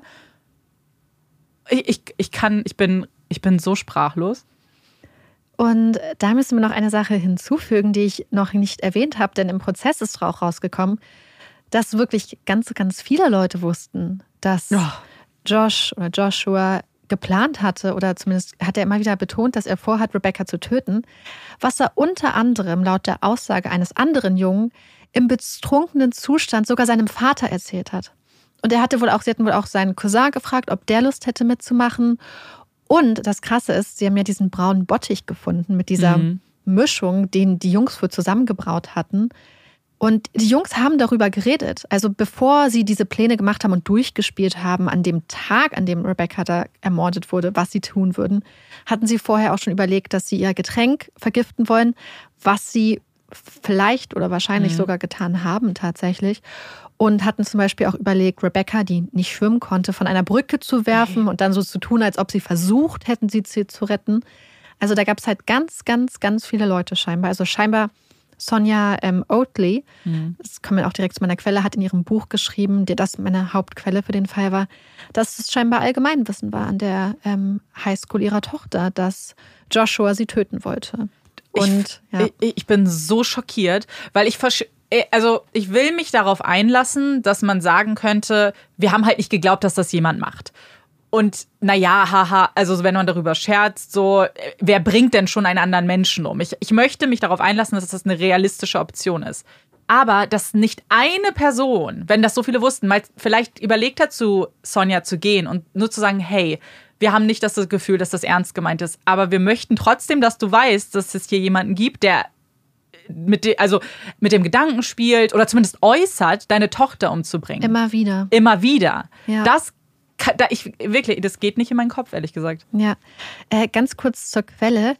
Als Hauptquelle hatte ich halt das Buch von Sonja Oatley, Bye Mom, I Love You, mhm. was sie über den Fall und ähm, ja, ihre persönliche Geschichte zu, von Rebeccas Tod geschrieben hatte. Und ähm, sie ist halt eine sehr, sehr beschützerische Mutter.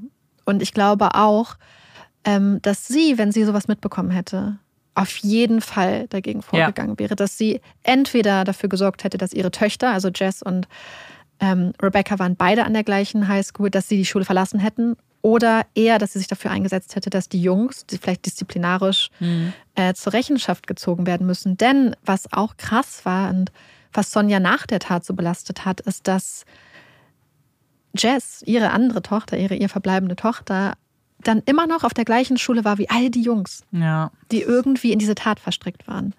Und sie hatte solche Angst, solche Sorgen, und das war so schlimm für sie, dass sie dann am Schluss, weil sie keine Unterstützung bekommen hat, wohl von der Schulseite, ähm, Jess von der Schule genommen hat und Jess dann mehrmals die Schule wechseln musste, was für sie besonders schlimm war, weil sie gesagt hat, ihre Schwester wurde ermordet und statt ihr zu helfen, statt sie zu beschützen, muss sie die Schule wechseln, muss ja. zusätzlich zu diesem Verlust auf eine komplett andere Schule. Und es war eine sehr, sehr gläubige Familie. Der Katholizismus war bei den Oatleys sehr, ähm, ich glaube, sehr stark verbreitet, mhm. sehr tief verwurzelt.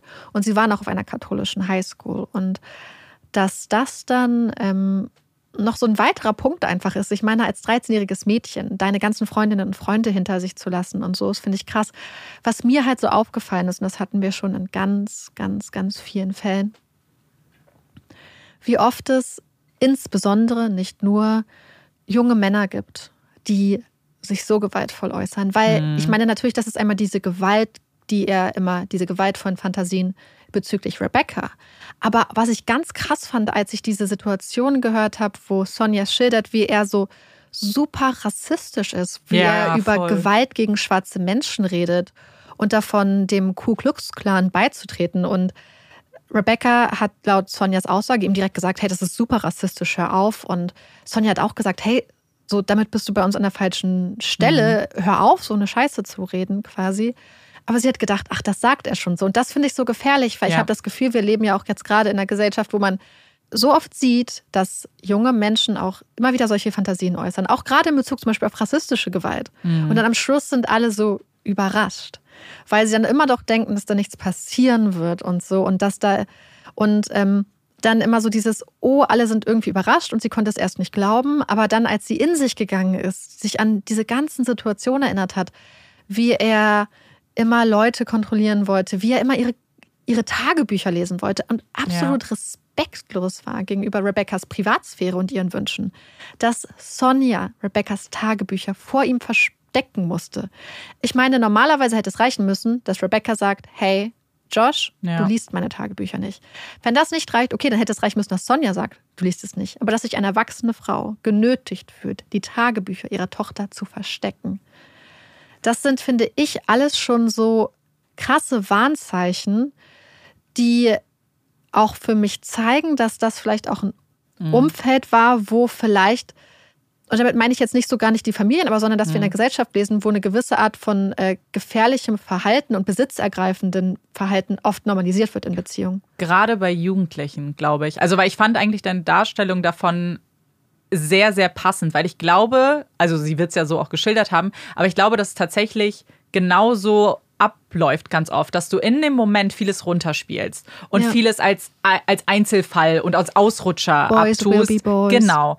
Und dann, wenn du, wenn aber was passiert, dann diese ganzen Dinge auf einmal in einem ganz anderen Licht scheinen und auf einmal in der Ernsthaftigkeit, die sie eigentlich schon damals hatten, als sie passiert sind, aber die man selbst für sich als gar nicht so als Gefahr realisiert hat wahrscheinlich. Und gerade, also ich habe das Gefühl, dass wir uns zumindest in eine bessere Richtung entwickeln so ein bisschen, dass man ein bisschen vorsichtiger auch darauf achtet, glaube ich, wie miteinander. Also das, ich weiß, ich Das ist schwer, zu sagen, ne? weil du denkst bestimmt auch gerade an diese TikTok-Trends, wo Mhm. Ja. teilweise äh, für alle, die es nicht mitkriegen, ich kriege es auch immer Ja. nur so als Reel bei Instagram mit, beziehungsweise Ja. habe es eine Zeit lang mitbekommen. Es gibt ja zum Beispiel ganz viele TikToks, wo so ganz, ganz krass kontrollierendes, Mhm. ähm, besitzergreifendes, manipulierendes Verhalten zwischen Männern und Frauen ganz stark oder zwischen Jungen und Ja. Mädchen ganz stark romantisiert und verklärt wird. ja, total. Deswegen, ich glaube, es geht in einigen Bereichen ganz stark in die Richtung Ja. von Aufklärung und in anderen Bereichen halt Ja. nicht. Und ich meine, das war 2010. Zehn. Also vielleicht ist es auch so ein bisschen Wunschdenken, dass ich hoffe, dass man ein bisschen offener und vielleicht auch aufmerksamer dafür Ja. ist und einfach, weil es, es schadet ja nicht, sowas einfach mal wahrzunehmen und auch als gefährlich wahrzunehmen und vielleicht die eigenen Kinder auch darauf zu sensibilisieren, zu sagen, so kontrollierendes Verhalten ist nicht gut. Das ist keine Ja. Liebe. Das ist kein Zeichen von Liebe, wenn er dich Ja. kontrollieren will. Und auch wenn dein Freund ständig deine Stifte zerbricht. Und ich Ja. glaube, das Problem ist zum Beispiel, dass wir aufwachsen mit äh, Sprüchen wie, was sich liebt, das neckt sich, hm. ach Jungs. Ähm, aber dass der. Na, wenn er dich Freund- an den Haaren zieht, dann ist es, dann liebt Ja, er dich ja. eigentlich. Und so wird halt ganz problematisches Verhalten manchmal so wirklich, wie du gesagt hast, runtergespielt. Und ich habe das Gefühl, dass sie es hier auch gemacht haben, weil du Mhm. Absolut. vielleicht nicht wahrhaben wolltest, dass. Und ich glaube, hier spielt auch so ein bisschen so dieser Halo-Effekt mit rein. Also Mhm. Josh war ja so ein bisschen der, der coole, also er war nicht unbedingt, also er war wohl beliebt und einer der eher cooleren, auch wenn nicht alle Leute ihn unbedingt mochten, weil er nicht unbedingt die sympathischste Figur angeblich war, wenn man so Aussagen glaubt. Aber halt groß gewachsen, sportlich. Also für einen Teenager halt wahrscheinlich so, so ein cooler mit den blonden Haaren, die so halb ins Ja. Gesicht hängen und so. Und sehr selbstbewusst hat er wohl gewirkt. Und ähm, ob das dann auch mit reinspielt und solche Sachen auch noch ein bisschen überspielt, wenn er so der Coole vielleicht ist. Und er muss ja auch irgendwie gute Eigenschaften gehabt haben, offensichtlich. Weil wenn du, wie du sie ja beschrieben hast, er war ja Teil der Familie irgendwie auch. Also er Ja. wird ja nicht 100% der Zeit ein Ja. Arschloch gewesen sein, weil sonst wird das nicht, du kannst nicht alles runterspielen. Ja. Er wird ja auch gute so wie Menschen nun mal sind. Sie hat ja auch am Anfang gesagt, dass sie sich auf keinen Fall vorstellen Genau. konnte, dass es Josh war und dass sie, ähm, dass sie daran gedacht hat, dass er ja gesagt hat, er würde Mhm. Rebecca immer beschützen und dass sie das wirklich nicht glauben konnte und wirklich aber gehofft hat, dass sie bei Josh angekommen Wollte ist. ich gerade sagen. Und sie hatte ja explizit gefragt, nicht der andere Josh. So, sie wollte, dass genau dieser Josh da ist. Und das Ja. ist halt, und das, ich glaube, diese Szene war auch jetzt gerade im Nachhinein, glaube ich, mit das Schlimmste, weil du das Gefühl hast, sie hat sich in Sicherheit gewogen, aber genau das war die Gefahr. Die, Dieser Mensch, den sie eigentlich da haben wollte, wäre es anders gewesen, wäre es besser gewesen in dem Fall. Ja.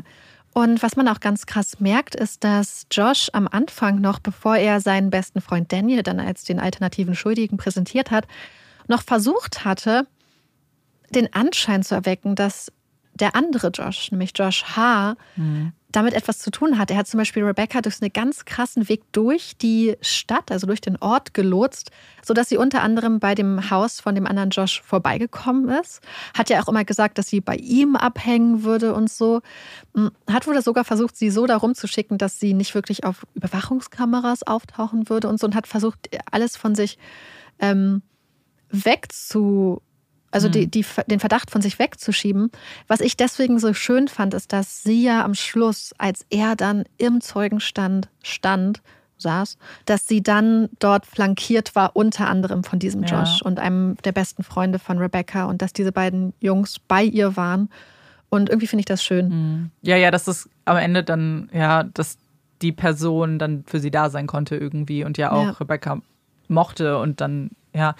Ich muss vor allem sagen, da dieses, gerade dieses erschickt, ich, also ich finde das so schlimm, sich vorzustellen, was auch irgendwie sie empfunden haben muss. Einfach Ja. dieses, dass sie ihm irgendwie so vertraut hat und sich ja doch sicher bei ihm gefühlt haben muss in gewisser klar. Weise, dass sie das alles gemacht hat, dass sie in diesen Park gegangen ist, der so ein bisschen zwielichtig ist. Durch diese, also dass sie da, die, diesen ganzen, was du gesagt hast, diese Schnitzeljagd, die auch mitgemacht hat, weil sie dachte, am Ende haben wir das Date mit jemandem, mit dem ich mir jetzt was. Ich finde das so schlimm und vor allem, das macht halt seine Version, die seine komische alternative Version so absurd, wenn man sich halt vorstellt, mit was für einer Hoffnung und dieser Tag, sie hat sich auf dieses Date gefreut, hat sich Klamotten gekauft, dass sie angeblich, also ich finde es eh ist absoluter Quatsch, aber dass sie angeblich dann das alles gemacht hat, um als Scherz zu tun, dass sie ermordet wurde. Haha. So, wie absurd.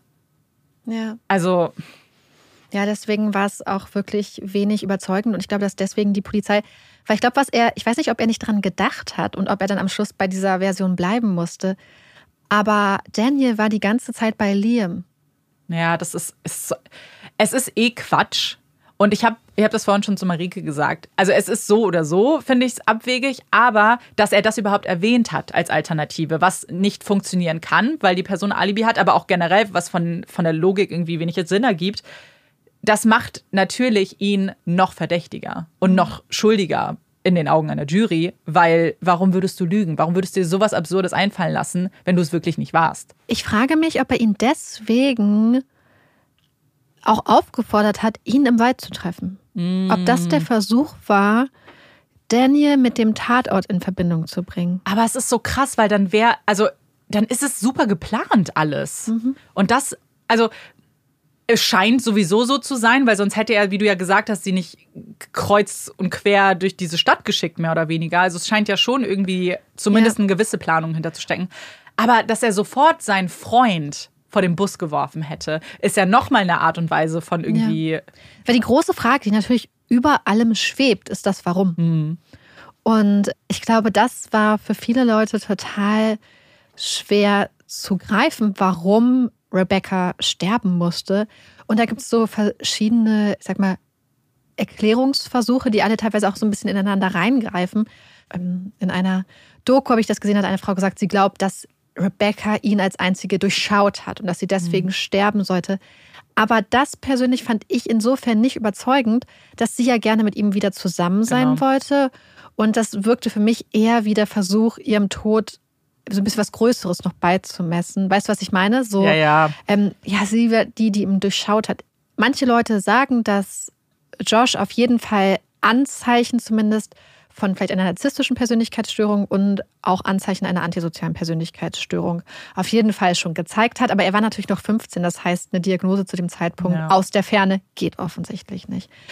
Ähm, Der Richter hat aber übrigens psychologische Gutachten etc. gelesen, bevor er sich zum Strafmaß am Ende entschieden mhm. hat. Also das ist damit reingeflossen, seine psychologische Einschätzung. Wie dem auch sei, auf jeden Fall zu Josh zurückzukommen. Manche glauben, dass das halt so ein bisschen ähm, vielleicht auch das war, was ihm geholfen hat, das Ganze so kaltblütig durchzuführen. Mhm. Was ich mir vorstellen könnte, ist, dass Josh jemand war, der andere Menschen gerne kontrolliert hat, der gerne bestimmen wollte. Und wenn wir uns zurückerinnern, und laut einer Aussage war es ja so, dass Josh quasi das Wochenende bei den Oatleys war, eine ganz tolle Zeit hat und das auch so geäußert hat, dass es quasi das beste Wochenende in seinem Leben war. Direkt darauf hat er sich dann ganz überraschend von Rebecca getrennt. Auf jeden Fall frage ich mich, ob es für ihn so war, dass er vielleicht sagt, oh, das ist das krasseste Wochenende. Und Rebecca dann zum Beispiel gesagt hat, ja, war ein cooles Wochenende oder so. Aber ihm vielleicht das Gefühl vermittelt hat, dass es ihm wichtiger ist und dass er emotional mehr involviert ist vielleicht als sie. Und er dann quasi, um dieses Gleichgewicht, dieses Machtgleichgewicht, mhm. was er vielleicht gesehen hat in dieser Beziehung, wiederherzustellen, dann gedacht hat, ach, wenn es für dich nicht so wichtig ist, dann trenne ich mich, dann zeige ich, dass es mir weniger wichtig ist. Mhm. So, und dass er dann gedacht hatte, er trennt sich und dann hat er wieder die Oberhand. Ja. Und sein Plan dann aber so ein bisschen nach hinten losgegangen ist, weil Rebecca natürlich total traurig war, dass sie sich getrennt hatten, aber sie gleichzeitig ja sich wohl schnell wieder aufgerappelt ja. hat und eigentlich allen Leuten gezeigt hat, dass sie niemanden an ihrer Seite braucht, dass sie ganz selbstbewusst ist, dass sie gut durchs Leben gehen kann, dass sie Josh vor allem nicht braucht und dass er dann auch irgendwann gemerkt hat, als sie zum Beispiel den anderen Josh gedatet hat und er mitbekommen hat, dass Sonja den anderen Josh auch mag, dass er irgendwie dieses Gefühl hatte, hey, das hat ja gar nicht funktioniert und dieses Gefühl hatte, dass er vielleicht die Kontrolle verliert mhm. über diese Beziehung zwischen den beiden und dann am Schluss dieses Gefühl wollte, dass, dass sie vielleicht doch wieder zusammenkommen, mit ihr ja. spielen und dann diese, wir haben es ja schon in dieser Folge jeden dritten Tag so ein bisschen uns angeguckt, oft ist eine Gewalttat so und ein, ein Mord kann so dieser letzte Akt der Kontrolle sein. Dass vorher keine Gewalt in dem Sinne nötig war, wenn Täter beispielsweise mhm. äh, durch Manipulation etc. immer ihre Ziele erreicht haben, und dass er aber am Schluss die ultimative Kontrolle haben wollte und sie deswegen getötet hat. Das ist so die eine mhm. Sache. Es gibt auch so die Theorie, dass er halt immer davon geredet hat, Rebecca zu töten, weil er halt einfach so wütend auf sie war. Und er das so oft gesagt hat, dass Liam dann irgendwann meint, nach Motto, wird er eh nicht machen und ihn so ein bisschen mhm. provoziert hat, nach Motto, ey, du machst es doch eh nicht. Aber wenn du es machst, kaufe ich dir ein Frühstück. Aber er hat halt nicht geglaubt, dass er es macht dass Josh dann so oft darüber geredet hat und sich dann so reingesteigert hat, dass er nicht sein Gesicht verlieren wollte und dann vielleicht mhm. lieber Rebecca getötet hat, als sein Gesicht zu verlieren. Also ich glaube eher die Theorie, dass es eine, so eine sehr klassische ja. Femizid-Situation war, dass da ein Mann war, der das Gefühl hatte, dass er eine junge Frau nicht mehr kontrollieren könnte, dass ja. sie ihn nicht braucht und dass er am Schluss die Kontrolle über die Situation behalten Naja, wollte. vor allem, weil er sich ja wahrscheinlich auch erhofft hat, hey, wenn ich mich jetzt einfach aus dem Nichts trenne, dann wird sie doch ankommen, dann wird sie doch betteln und wird doch sagen, wie toll ich bin, wie sehr. Und das, als das nicht eingetroffen ist, dieses so gekränkte Ego, was ja, ja. dann auf den Beweggrund ist eben für ein Femizid. Und ich finde trotzdem, dass, also es ist ja genau so passiert, was du gesagt hast. So, sie haben sowas geschrieben. Ich, wirklich, ich kann immer noch nicht glauben, dass da jemand dann aber als Konsequenz gesagt hat, oh, dann töte ich sie sofort. Also, mhm. weißt du, so dass das. Hat ja schon so viel darüber gesprochen. Ja. Das ist die Sache. Und was ich auch gehört habe in einer Dokumentation, da meinte ein Freund, dass Josh, glaube ich, wollte. Mein Problem ist gerade, dass ich die Sachen ja vor drei Wochen recherchiert habe ja. mein Gehirn gerade nicht mehr alles genau in die richtige Reihenfolge bringen kann. Auf jeden Fall ähm, hatte er quasi gesagt, dass Josh irgendwie wollte, dass Rebecca auch zum Beispiel behauptet, dass sie von ihm schwanger sei. Und sie dann aber gesagt hat, nee, mache ich nicht. Und dass er dann zum Beispiel wütend war, dass sie sich geweigert hat zum Beispiel. Da gab es wohl auch unterschiedliche ähm, Aussagen. Aber es sind ja immer wieder Momente, wo Rebecca immer wieder demonstriert hat, mhm. dass sie selbstständig ist. Ja. Dass sie selbstbewusst ist. Dass sie ihn nicht braucht. Ja. Und dass er sie auch nicht kontrollieren kann. Ja. Und ähm, ja, und ich, ich glaube, was auch so ein bisschen vielleicht mit reingespielt hat. Was ist, wenn du ein 15-jähriger Junge bist und du hast sowieso schon vielleicht so eine antisozialen Tendenzen mhm. oder so narzisstische Persönlichkeitsstörungen oder Tendenzen in die Richtung. Und du erzählst immer wieder Leuten, dass du ein Mädchen töten möchtest. Und du spürst keine Konsequenzen. Ja. Niemand haut mal mit der Faust auf den Tisch und sagt, hey Junge, das ja. geht so nicht. Im Sondern Gegenteil. Du sagst es sogar deinem ja. Papa und nichts passiert scheinbar. Naja, im Gegenteil, er wird ja in, unterstützt in dieser Idee irgendwo ja. mit seinen beiden Freunden und dann, als, also eben, wenn man wenn man nicht mal aufgezeigt bekommt, dass es alleine das Aussprechen dieses Gedankens ist schon falsch, sondern nein, wir planen jetzt mit dir, wie macht man das denn am besten? So, wie würden wir das denn machen? Oder wie würdest du es machen? Das ist ja eine, also ein ganz anderes mhm. Level von irgendwie ja. Signalen, die man sendet. Und ich habe dann mich drüber nachgedacht. Ich habe das Gefühl jetzt, wenn wir uns die Fälle angucken, also wir betonen es nochmal, ihr wisst das mhm. alle, wir sind ja offensichtlich keine Psychologinnen. Mhm. Aber wenn wir uns die Fälle angucken, wo unsere Täterinnen und Täter so um die 14, 15 waren und Menschen getötet haben, dass wir irgendwie immer das Gefühl hatten, dass die Taten so komplett in Anführungsstrichen oft absurd gewirkt ja. haben. Weil man so denkt, warum? Ja. Dass einem oft, dass man oft das Gefühl hatte, dass die Täterinnen und Täter die Tat gar nicht richtig einschätzen konnten und mhm. das gar nicht für echt gehalten haben teilweise. Und deswegen habe ich umso mehr das Gefühl, dass bei Jugendlichen dieser Schritt von ich fantasiere darüber mhm. zu ich setze es in die Tat um, irgendwie bei bestimmten vielleicht Voraussetzungen psychischen auch schneller ja. passiert. Ich bin mir nicht sicher, aber irgendwie habe ich so dieses Gefühl, wir wissen ja, das Gehirn wird Wollte noch umgebaut, ich sagen, ist, ja. ähm, dass das irgendwie so ein bisschen die Fälle verbindet, in denen wir sehr junge Täter und Täterinnen ja. hatten. Weil ich muss zum Beispiel auch an äh, an, an Gina, Gina, und äh, Deborah denken beispielsweise oder ähm, Mary Roberts auch, die ihren Kirsten, Vater umgebracht hat. Äh, beziehungsweise. Bernadette. Ähm, das sind so viele Situationen, wo ich das Gefühl habe, dass es so von draußen betrachtet so wirkt, als mhm. ob da eine Person ist, die gar nicht richtig einschätzen kann, was ein Menschenleben bedeutet. Ja, was übrigens natürlich offensichtlich die Tat nicht entschuldigt. Es geht ja hier mehr um Überhaupt Erklärungen. Ich meine auch eher, dass mhm. man daraus ableiten sollte, dass ja. wenn Jugendliche über ja. sowas reden, dass man es ernst nimmt. Unbedingt. Ja. Und dass man einschreiten sollte. Und wir wissen ja beispielsweise Menschen mit zum Beispiel einer antisozialen mhm. Persönlichkeitsstörung mhm. oder so, springen zum Beispiel nicht wirklich unbedingt auf Sanktionierungen an, auf Sanktionen, auf negative Konsequenzen aber dass man sich zumindest, wenn Jugendliche immer wieder solche Sachen mhm. äußern, psychologischen Beistand ja. holt. Und dass man es nicht unter den Tisch kehrt. Ja. Dass man so viele Leute mit ins Boot holt wie möglich. Das ja. wären ja auch die, die Eltern, die Familie der möglicherweise Betroffenen dann ja auch. Also je, alle, sodass es nicht eben, wie du sagst, nicht unter den Tisch gekehrt wird und kein Geheimnis daraus gemacht wird, wo dann aber später alle sagen, ja, das, das wussten wir aber, dass er sowas sagt. Weil wie schlimm muss das dann sein für die Familie? Wie, ja. also das ist ja ein Schlag ins Gesicht, sowieso, wenn du dein Kind verlierst. Aber wenn du dann das Gefühl hast, das war absehbar, dass da was ja, passiert. Und das wussten so viele. Ja.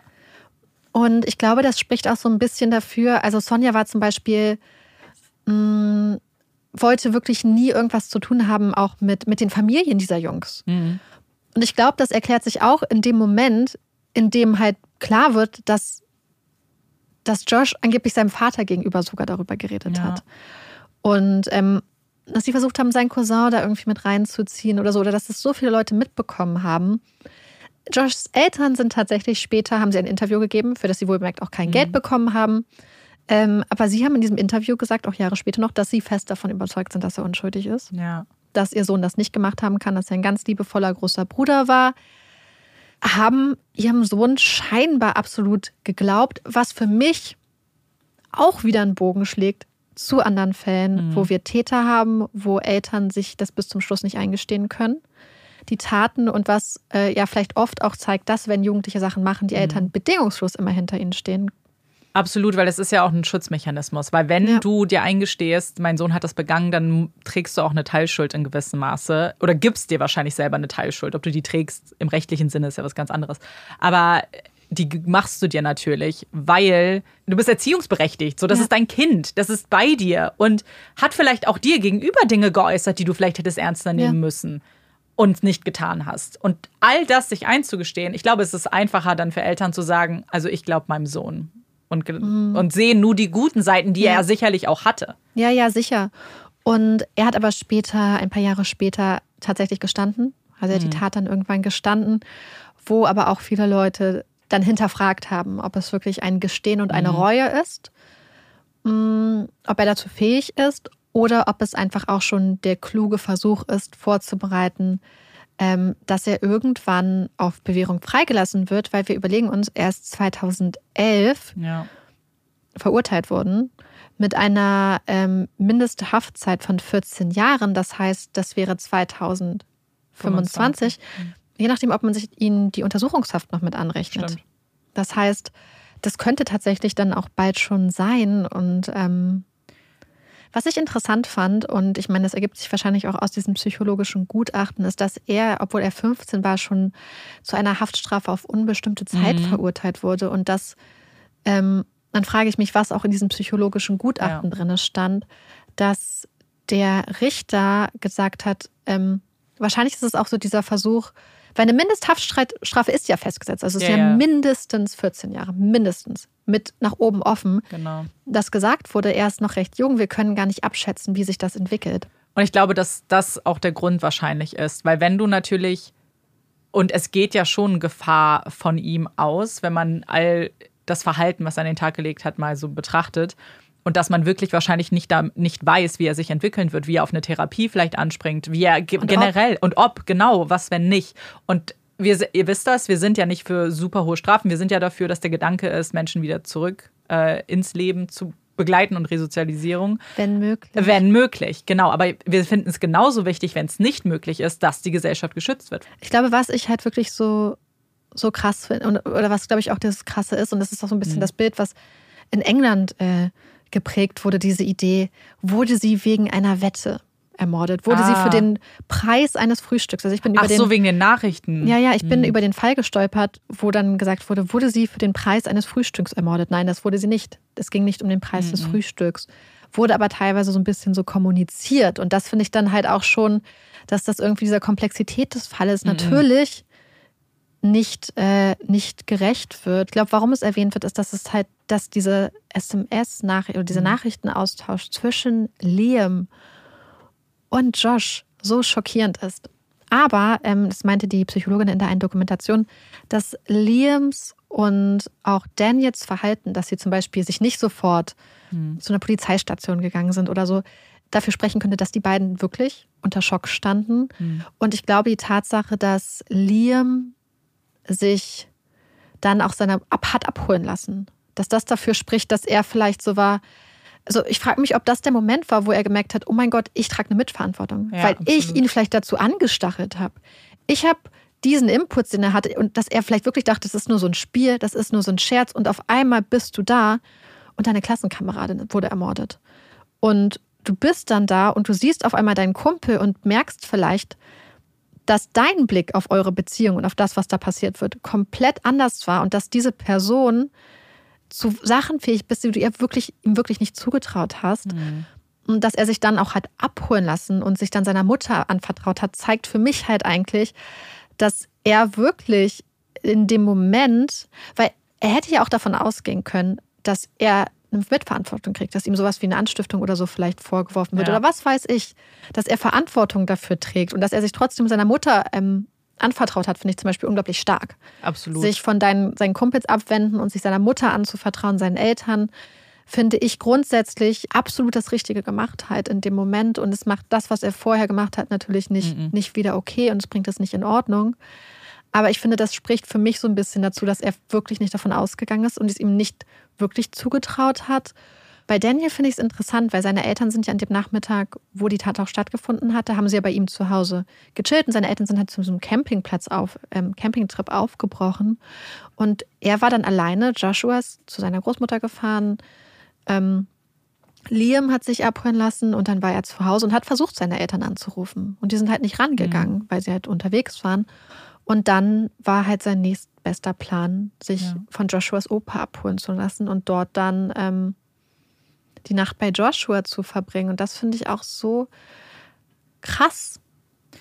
Dieser ganze Ablauf ist einfach nur krass. Weil die Gewissheit, dass, da- dass du gerade die, die Nacht, also oder die Zeit mit einem Menschen verbringst, der mit anderen getötet hat. Ja. Und du hast die Leiche gesehen. Und du hast die Leiche gesehen und, und es, diese ganze Vorgeschichten, nicht so, es war jetzt aus dem Nichts. Und er, er sagt uns das jetzt und wir sind in Schockstarre, sondern, also in Schockstarre waren sie wahrscheinlich trotzdem. Aber dieser ganze, diese Gespräche, die auf einmal in einem ganz, also in deinem Kopf muss ja so viel vorgehen. Und wie du gesagt hast, man kann all die Nachrichten und so macht es nicht gut, aber was er ja zumindest den Eltern erspart hat, ist noch mehr, noch eine längere Ungewissheit, indem er jemandem was gesagt Liam, hat. Liam, genau, ja. ja. Ähm, eine Sache, die ich noch ansprechen muss, bevor wir das Gespräch mhm. gleich beenden, ist, dass ich jetzt immer von den Oatleys gesprochen habe mhm. und von Rebecca Oatley, das steht auch auf ihrem Grabstein so. Offiziell heißt sie aber Aylward noch. Die Familiengeschichte ist da ein bisschen komplizierter. Sie hieß offiziell noch Rebecca Elwood, das ist der Name ihres Vaters. Aber sie hatte wohl vor, mit 16 zu ihrem 16. Geburtstag ihren Namen offiziell in. Oatley mhm. zu ändern. Es gab dann auch bei der, also ich habe es jetzt nicht mit reingenommen, weil es halt so sehr persönliche Sachen mhm. der Familie waren, wo ich dachte, das hat auch letzten Endes nichts mit dem Fall zu tun. Wollte ich nur sagen, weil man den Namen, den Fall immer unter Rebecca Elwood auch findet. Ich denke mal, wir packen vielleicht einfach beide Namen in die ja. Beschreibung. Oh, danke, dass du uns den Fall mitgebracht ja. hast, dass wir über Rebecca. Wir sind gespannt, ähm, was ihr für Gedanken zu dem Fall habt, ob ihr ihn kanntet, generell, ob ihr auch so frustriert wart, vielleicht äh, wie wir beide auch mit dem Kopf geschüttelt habt. Äh, wir sind sicher bestimmt der eine oder andere. Und ja, freuen uns auf eure Nachrichten. Ich glaube, wir brauchen aber auch dringend ein Grund, um jetzt ein bisschen aufzuatmen. Deswegen gibt es hier, wie immer, unsere Puppy Break. Yay! Und wir hatten ja schon ein paar sehr, sehr schöne Frühlingstage in letzter Zeit. Heute nicht so und gestern auch nicht so. Aber sie kommen auch wieder, äh, habe ich im Wetterbericht gesehen.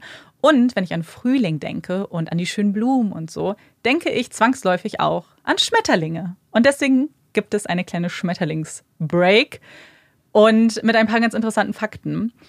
Zum einen, ich weiß nicht, ob du es schon wusstest, aber wusstest du, wie lange es Schmetterlinge schon gibt? Nein.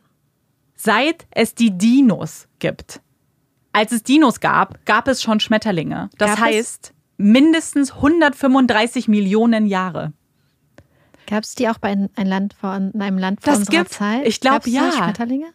also korrigiert mich, vielleicht habe ich so ein komisches Bild im Auge, aber ich habe das Gefühl, es gab so kleine Wesen, die aussahen wie Schmetterlinge. Aber vielleicht habe ich es falsch Vielleicht ist es auch Fake-Erinnerung. Ihr werdet ja. uns bestimmt aufklären. Ja. Aber, also das ist ja ein Konzept, was ganz, ganz gruselig für mich ist. Weil überleg mal, 135 Millionen Jahre? Ich kann das gar nicht einschätzen. Ich auch nicht. Das, ich überhaupt nicht. Das ist ja, also Zeit ist generell ein großes Phänomen. Und eigentlich gibt es Schmetterlinge auch in fast jedem Lebensraum, also egal wo man auf der Welt ist, gibt es irgendeine Art von Schmetterlingen und es gibt weltweit rund 180.000 unterschiedliche Arten von Schmetterlingen. Echt? Wahnsinn, oder?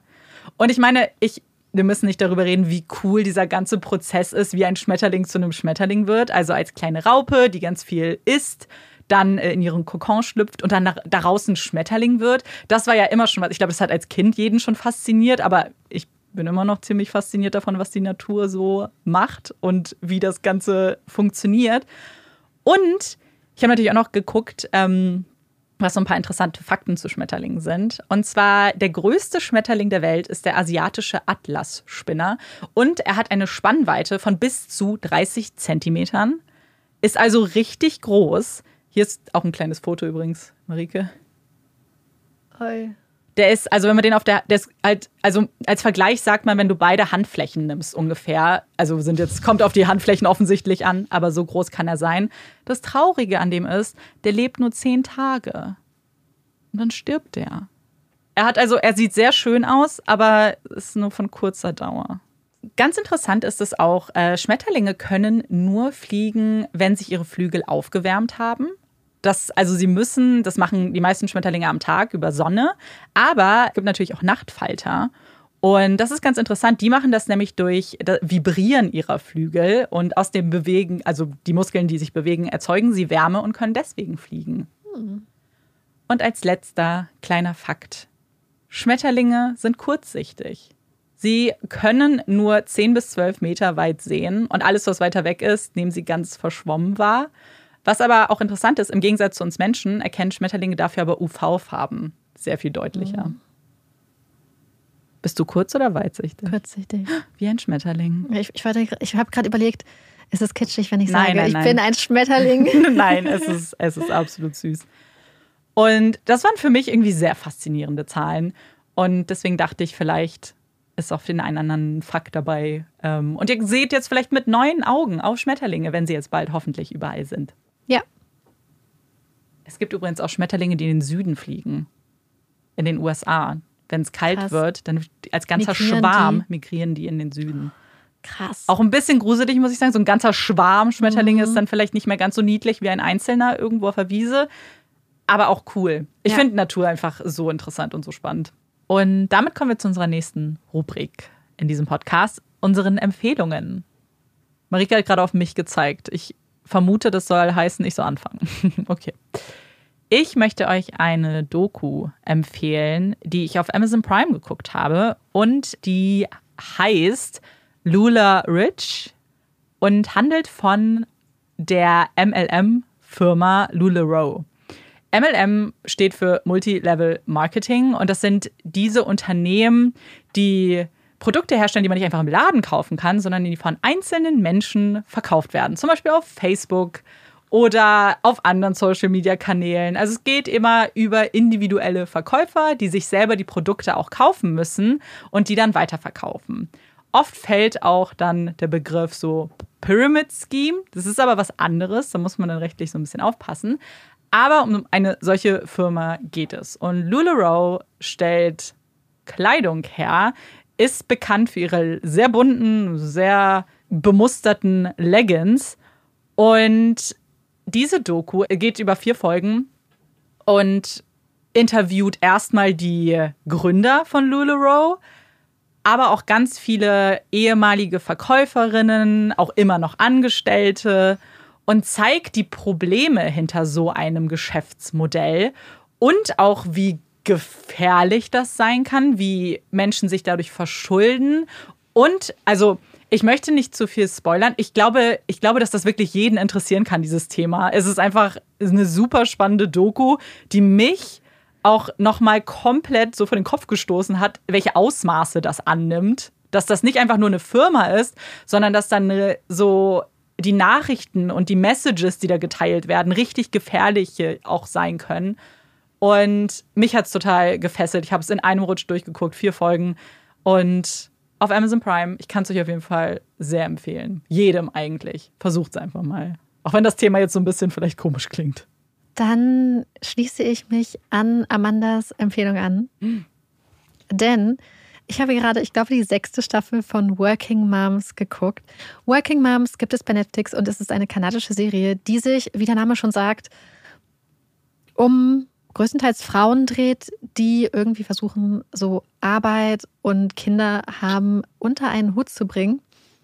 Und diese Serie ist ähm, sehr, sehr interessant und sehr, sehr amüsant und ich finde sie sehr cool. Ich habe auch mal einen TED-Talk der Macherin, die auch die Hauptrolle hat, gesehen, wo sie gesagt hat, wie schwer es war, auch diese, diese Idee, die sie hatte, irgendwie so durchzusetzen Mhm. und wie sie es dann am Schluss aber doch hin, hinbekommen hat. Und ähm, diese Serie habe ich jetzt schon so lange geguckt und ich weiß nicht, ich bin mir nicht sicher, aber ich glaube, dass fast die sechste Staffel meine Lieblingsstaffel ist. Mm. Ich fand sie richtig gut. Ich weiß nicht, die anderen habe ich natürlich vor einiger Zeit geguckt. Vielleicht tue ich den jetzt auch damit Unrecht. Aber ich fand die sechste Staffel einfach teilweise so gut bei einigen Sachen. Und deswegen passt es. Es geht auch um Multilevel-Marketing, beziehungsweise ein, in diesem Fall ein Pyramiden-Schema, Schema. ein Schneeballsystem. Ja, Schneeball, ja. Schneeballsystem heißt das, glaube ich, auf Deutsch. Ich habe die ganze Zeit überlegt, wie es auf Deutsch heißt, aber. Ja, aber auch ein mm. Thema, was auch bei Good Girls zum Beispiel, Ja, das hattest du auch mal empfohlen, wird das auch thematisiert. Also es scheint ja irgendwie Ja. ein Thema zu sein, was mitten in der amerikanischen Gesellschaft Mhm. ist. Ähm, Weil da ist es halt sehr präsent. Also es gibt das in Deutschland auch und ich kenne auch ein paar Ja, Leute, die das auch. machen.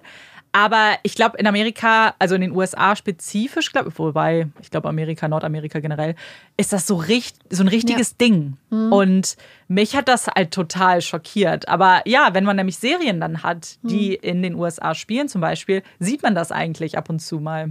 Hm. ja. Und das ist so ein bisschen das übergreifende Thema, also nicht das Ja. übergreifende Thema, sondern es geht um dieses Thema unter anderem. Ich bin, sagen wir es mal so, ich will nicht spoilern, aber ich kann die nächste Staffel kaum erwarten. Ich war sehr schockiert, als es auf Ah. einmal vorbei war. Ähm, und ich hoffe sehr, dass es eine nächste Staffel gibt. Deswegen bitte alle gucken. Ich Spannend. möchte zu einer Sache auch Stellung nehmen. Weil ganz viele von euch haben uns schon Heartstopper empfohlen Ja, und ich stimmt. will es auch unbedingt gucken. Ich auch. Äh, weil alle von euch sagen, dass es so wunderschön ist, aber da steht auch Drama mit in der Beschreibung. Und ich bin aktuell, Nicht bereit für Drama. ich kann nur Also ich kennt Ja. ihr das, wenn man, also ich weiß nicht, weil alle von euch sagen, dass es auch total warm ist und wohlig, Mhm. einem wohlig ums Herz fügt. Aber der geringste Anflug von echtem Drama, wo ich vielleicht mitfühlen könnte, ist aktuell Ja. zu viel für mich. Aber ich verstehe das voll und ich habe das, weil man könnte annehmen, ich war jetzt drei Wochen krank geschrieben, dass ich richtig viel Zeit gehabt hätte zu gucken. Ich habe nichts geguckt. Ich habe so gut wie nichts geguckt, weil ich nicht, nicht mental in der Ja. Verfassung war, mich auf irgendwas einzulassen. Irgendwas. Ich habe nur Sachen geguckt, die ich schon kannte. YouTube, weil ich, ich finde, man muss für sowas auch einfach ähm, in der Stimmung sein. Ja. Total. Und ich habe halt Angst, also ich weiß es nicht, bitte, wenn, Ja. wenn es anders ist, nehmt mir auf jeden Fall die Angst, aber Mhm. es spielt jetzt zum Beispiel in der Schule und so und dann. Ich weiß, Ich, ja. ich, wenn die Vorstellung, dass zum Beispiel Leute gemobbt werden oder so, das kann ich mir, glaube ich, einfach aktuell nicht geben. Vielleicht ist es auch nicht so. Also wenn ihr sagt, das kann man gucken, Ja. ohne emotional komplett weggefegt zu werden, schreibt es mir gerne, dann werde ich mir das auf jeden Fall bald angucken, weil ich auch britische Serien liebe und ihr alle einfach so sehr davon schwärmt. Das, was ich gesehen habe, klang, also ich habe Ja, so ein paar Sachen schon, das sieht aus. richtig schön aus. Ich werde es auch Und ich sehe auch immer die Bücher zum Beispiel, die sind ja Mhm. auch total die Bestseller und so Ja. deswegen. Aber weil uns das auch schon so viele von euch empfohlen haben, Mhm. ähm, Passt ja. auch sehr so, glaube ich. Ja, wir haben es auf jeden Fall auf dem Schirm und das ist, es Ja. steht ganz, ganz oben auf der Liste. Bei mir auch. Hast du einen Hot Take? Ja, ich habe mir äh, gerade wieder unsere Hot Takes Ah, bzw. Eure Hot Takes äh, Okay. angeschaut. Und ich habe einen, den ich total fühle. Oh, oh Zu schieß 100 los. Prozent. Schieß los. Ich verzichte lieber auf tolle Sachen, in Klammern zum Beispiel Eis, als in einer Schlange zu stehen. Zu 100 Prozent. Ja, absolut. Oh mein Gott, es ist so witzig, dass du das sagst, weil ich bin nicht so. Ich Im weiß, Gegenteil. Ich weiß. Und ich war ja jetzt vor drei, also bevor ich krank war, im Disneyland. Und was man da macht, die meiste Zeit ist Schlange stehen. Und wir waren mit einem Kumpel da, der diese Erkenntnis bei ihm, als wir reinkamen und dann uns in die erste Schlange gestellt haben, er guckt uns so an, oh mein Gott, wir werden hier richtig viel in Schlangen stehen, oder? Ich so, yep, das ist Disneyland. Und ich habe gar kein Problem damit. Wenn ich auf irgendwas mich richtig, nur für eine Fahrt von 30 Sekunden, für, es ist mir absolut wert.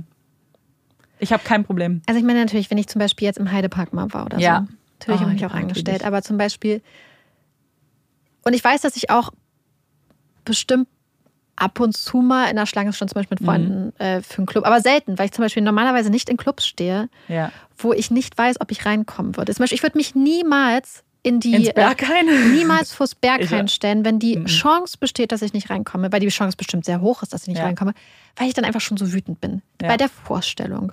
Weißt du, in welche Schlange ich mich mal mit meiner Schwester gestellt Mhm. habe? In die Mustafas Gemüse-Kebab-Schlange Mein am Mehringdamm. Da muss man ähm, zu den Off-Zeiten hingehen. Ja, und also ich bin sicher, das ist jedem, der irgendwie Berlin Ja. kennt, ein Begriff. Das ist auch immer noch so, weil mein Nagelstudio ist da Ja. in der Ecke. Da ist immer eine Schlange. Immer Mhm. eine Schlange, die richtig lang ist für einen Döner. Und mittlerweile ist das auch nichts Neues. Es, es gab, ich habe äh, eine Zeit lang südlich in Tempelhof, m- m- fast sechs Jahre oder sieben Jahre Mhm. Ja. lang gelebt. Da gab es auch einen sehr, sehr ähnlichen, sehr, sehr guten Döner. Und es Fast gab mal eine gleiche. zweite, ich glaube, den niemand kannte, der war am Hackischen.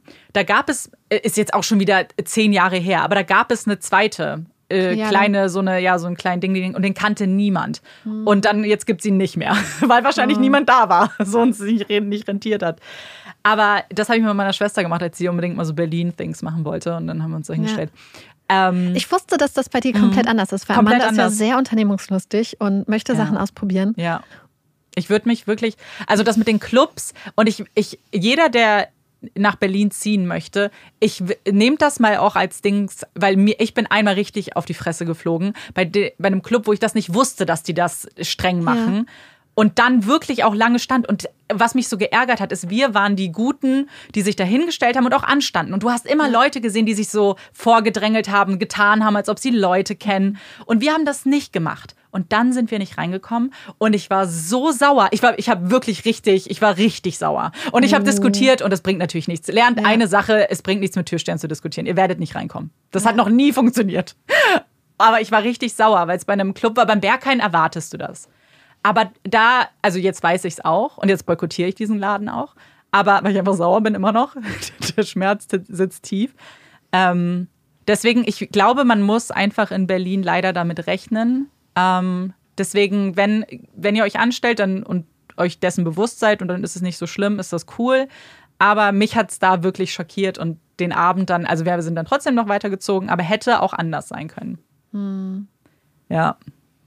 Da bin ich jetzt vorsichtig geworden. Aber alle anderen Schlangen habe ich kein Problem.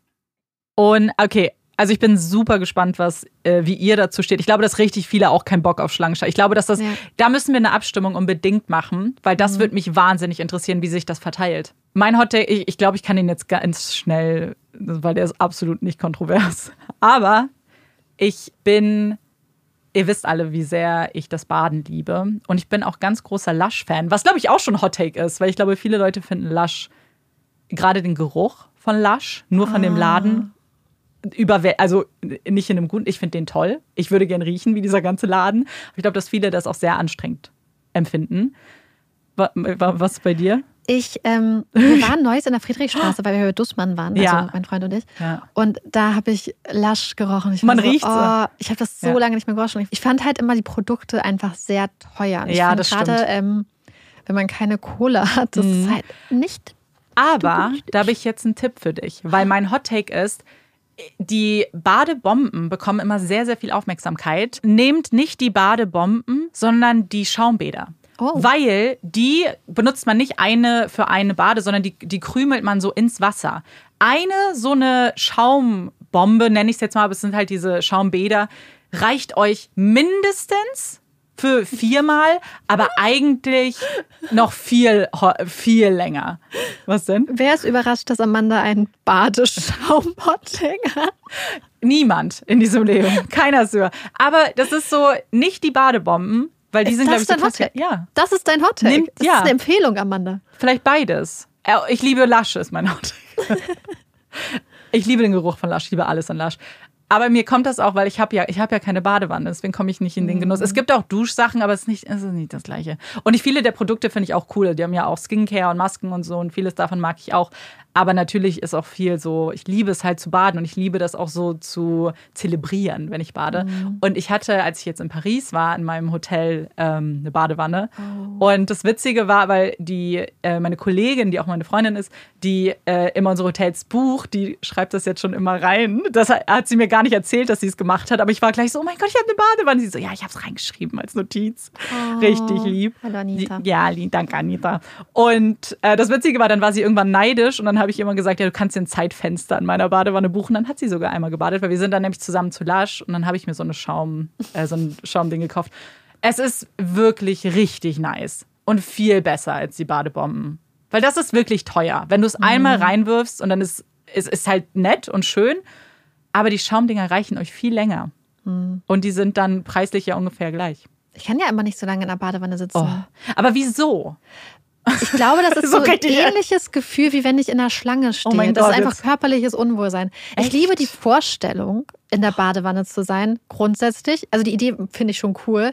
Aber ich merke dann, dass ich dann irgendwie gefühlt nach zwei Minuten bin ich dann schon so, oh, man kann nicht Aber machst raus. du denn nichts dabei? Weil ich glaube, Hä? das Problem an Leuten, also die das nee, ich sagen, mag das, ist, das körperliche Gefühl. Ich, das Okay. macht mich komplett fertig. weil ich gucke dann immer Serien dabei oder, also eigentlich gucke ich immer Mhm. Ich habe Serien. aber festgestellt, was nämlich meine Sache Mhm. ist. Was ich nämlich zum Beispiel, ich mag aber grundsätzlich warmes Wasser. Aber ich habe es jetzt Ja. nicht analysiert, weil ich das nicht verstehen konnte, warum ich Baden nicht Ja, ab kann so gut. ja. Und ich, manchmal ist Baden ja auch wirklich angenehm oder wenn man irgendwie erkältet ist oder so. Mhm. Aber warum meine Vorstellung immer, also warum es nicht so ganz meins ist, aber warum ich zum Beispiel theoretisch gerne dusche. Und ich glaube, es ist dieser Wechsel, den ich brauche am ganzen Körper aus heiß-kalt. Dass ich Ach diese so. Möglichkeit haben muss, dass, wenn ich jetzt zum Beispiel meine Beine abspüle, dass die nachher auch wieder kalt sind. Dass nicht alles warm ist und alles ist warm. Sondern dass ich quasi frei bestimmen kann. Ja. Und dass es dann auch abwechselnd warm und kalt ist oder kühler. Und dass einfach dieses, der ganze Körper ist umschlossen mit etwas Warmen, mir nicht so zu Ja, ich brauche tatsächlich gleichbleibende Temperatur. Mich stört, das wäre, würde es tatsächlich sehr stören, wenn es Unterschiede gibt.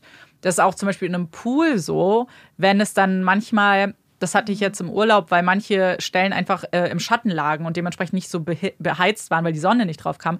Das hat mich so gestört, dieser Temperaturunterschied. Mhm. Ich mag, ich, ich finde dann nicht mal, es muss warm sein, aber wenn es so gleichmäßig kühl ist, finde ich es sehr schön. Aber wenn auf einmal so ein kalter Strom kommt, so macht mich komplett kirre. Deswegen liebe ich einfach so. Deswegen Badewasser ist dann ja auch normalerweise so gleichbleibend. Klar, irgendwann kühlt es ab, aber ich lieb's. Es haben sehr viele Leute sehr viel erfahren, was sie wahrscheinlich nie wissen wollen. Nein, über, über uns. Übrigens, wir sind nicht von Lush gesponsert. Das Nee. war jetzt unbezahlte Werbung.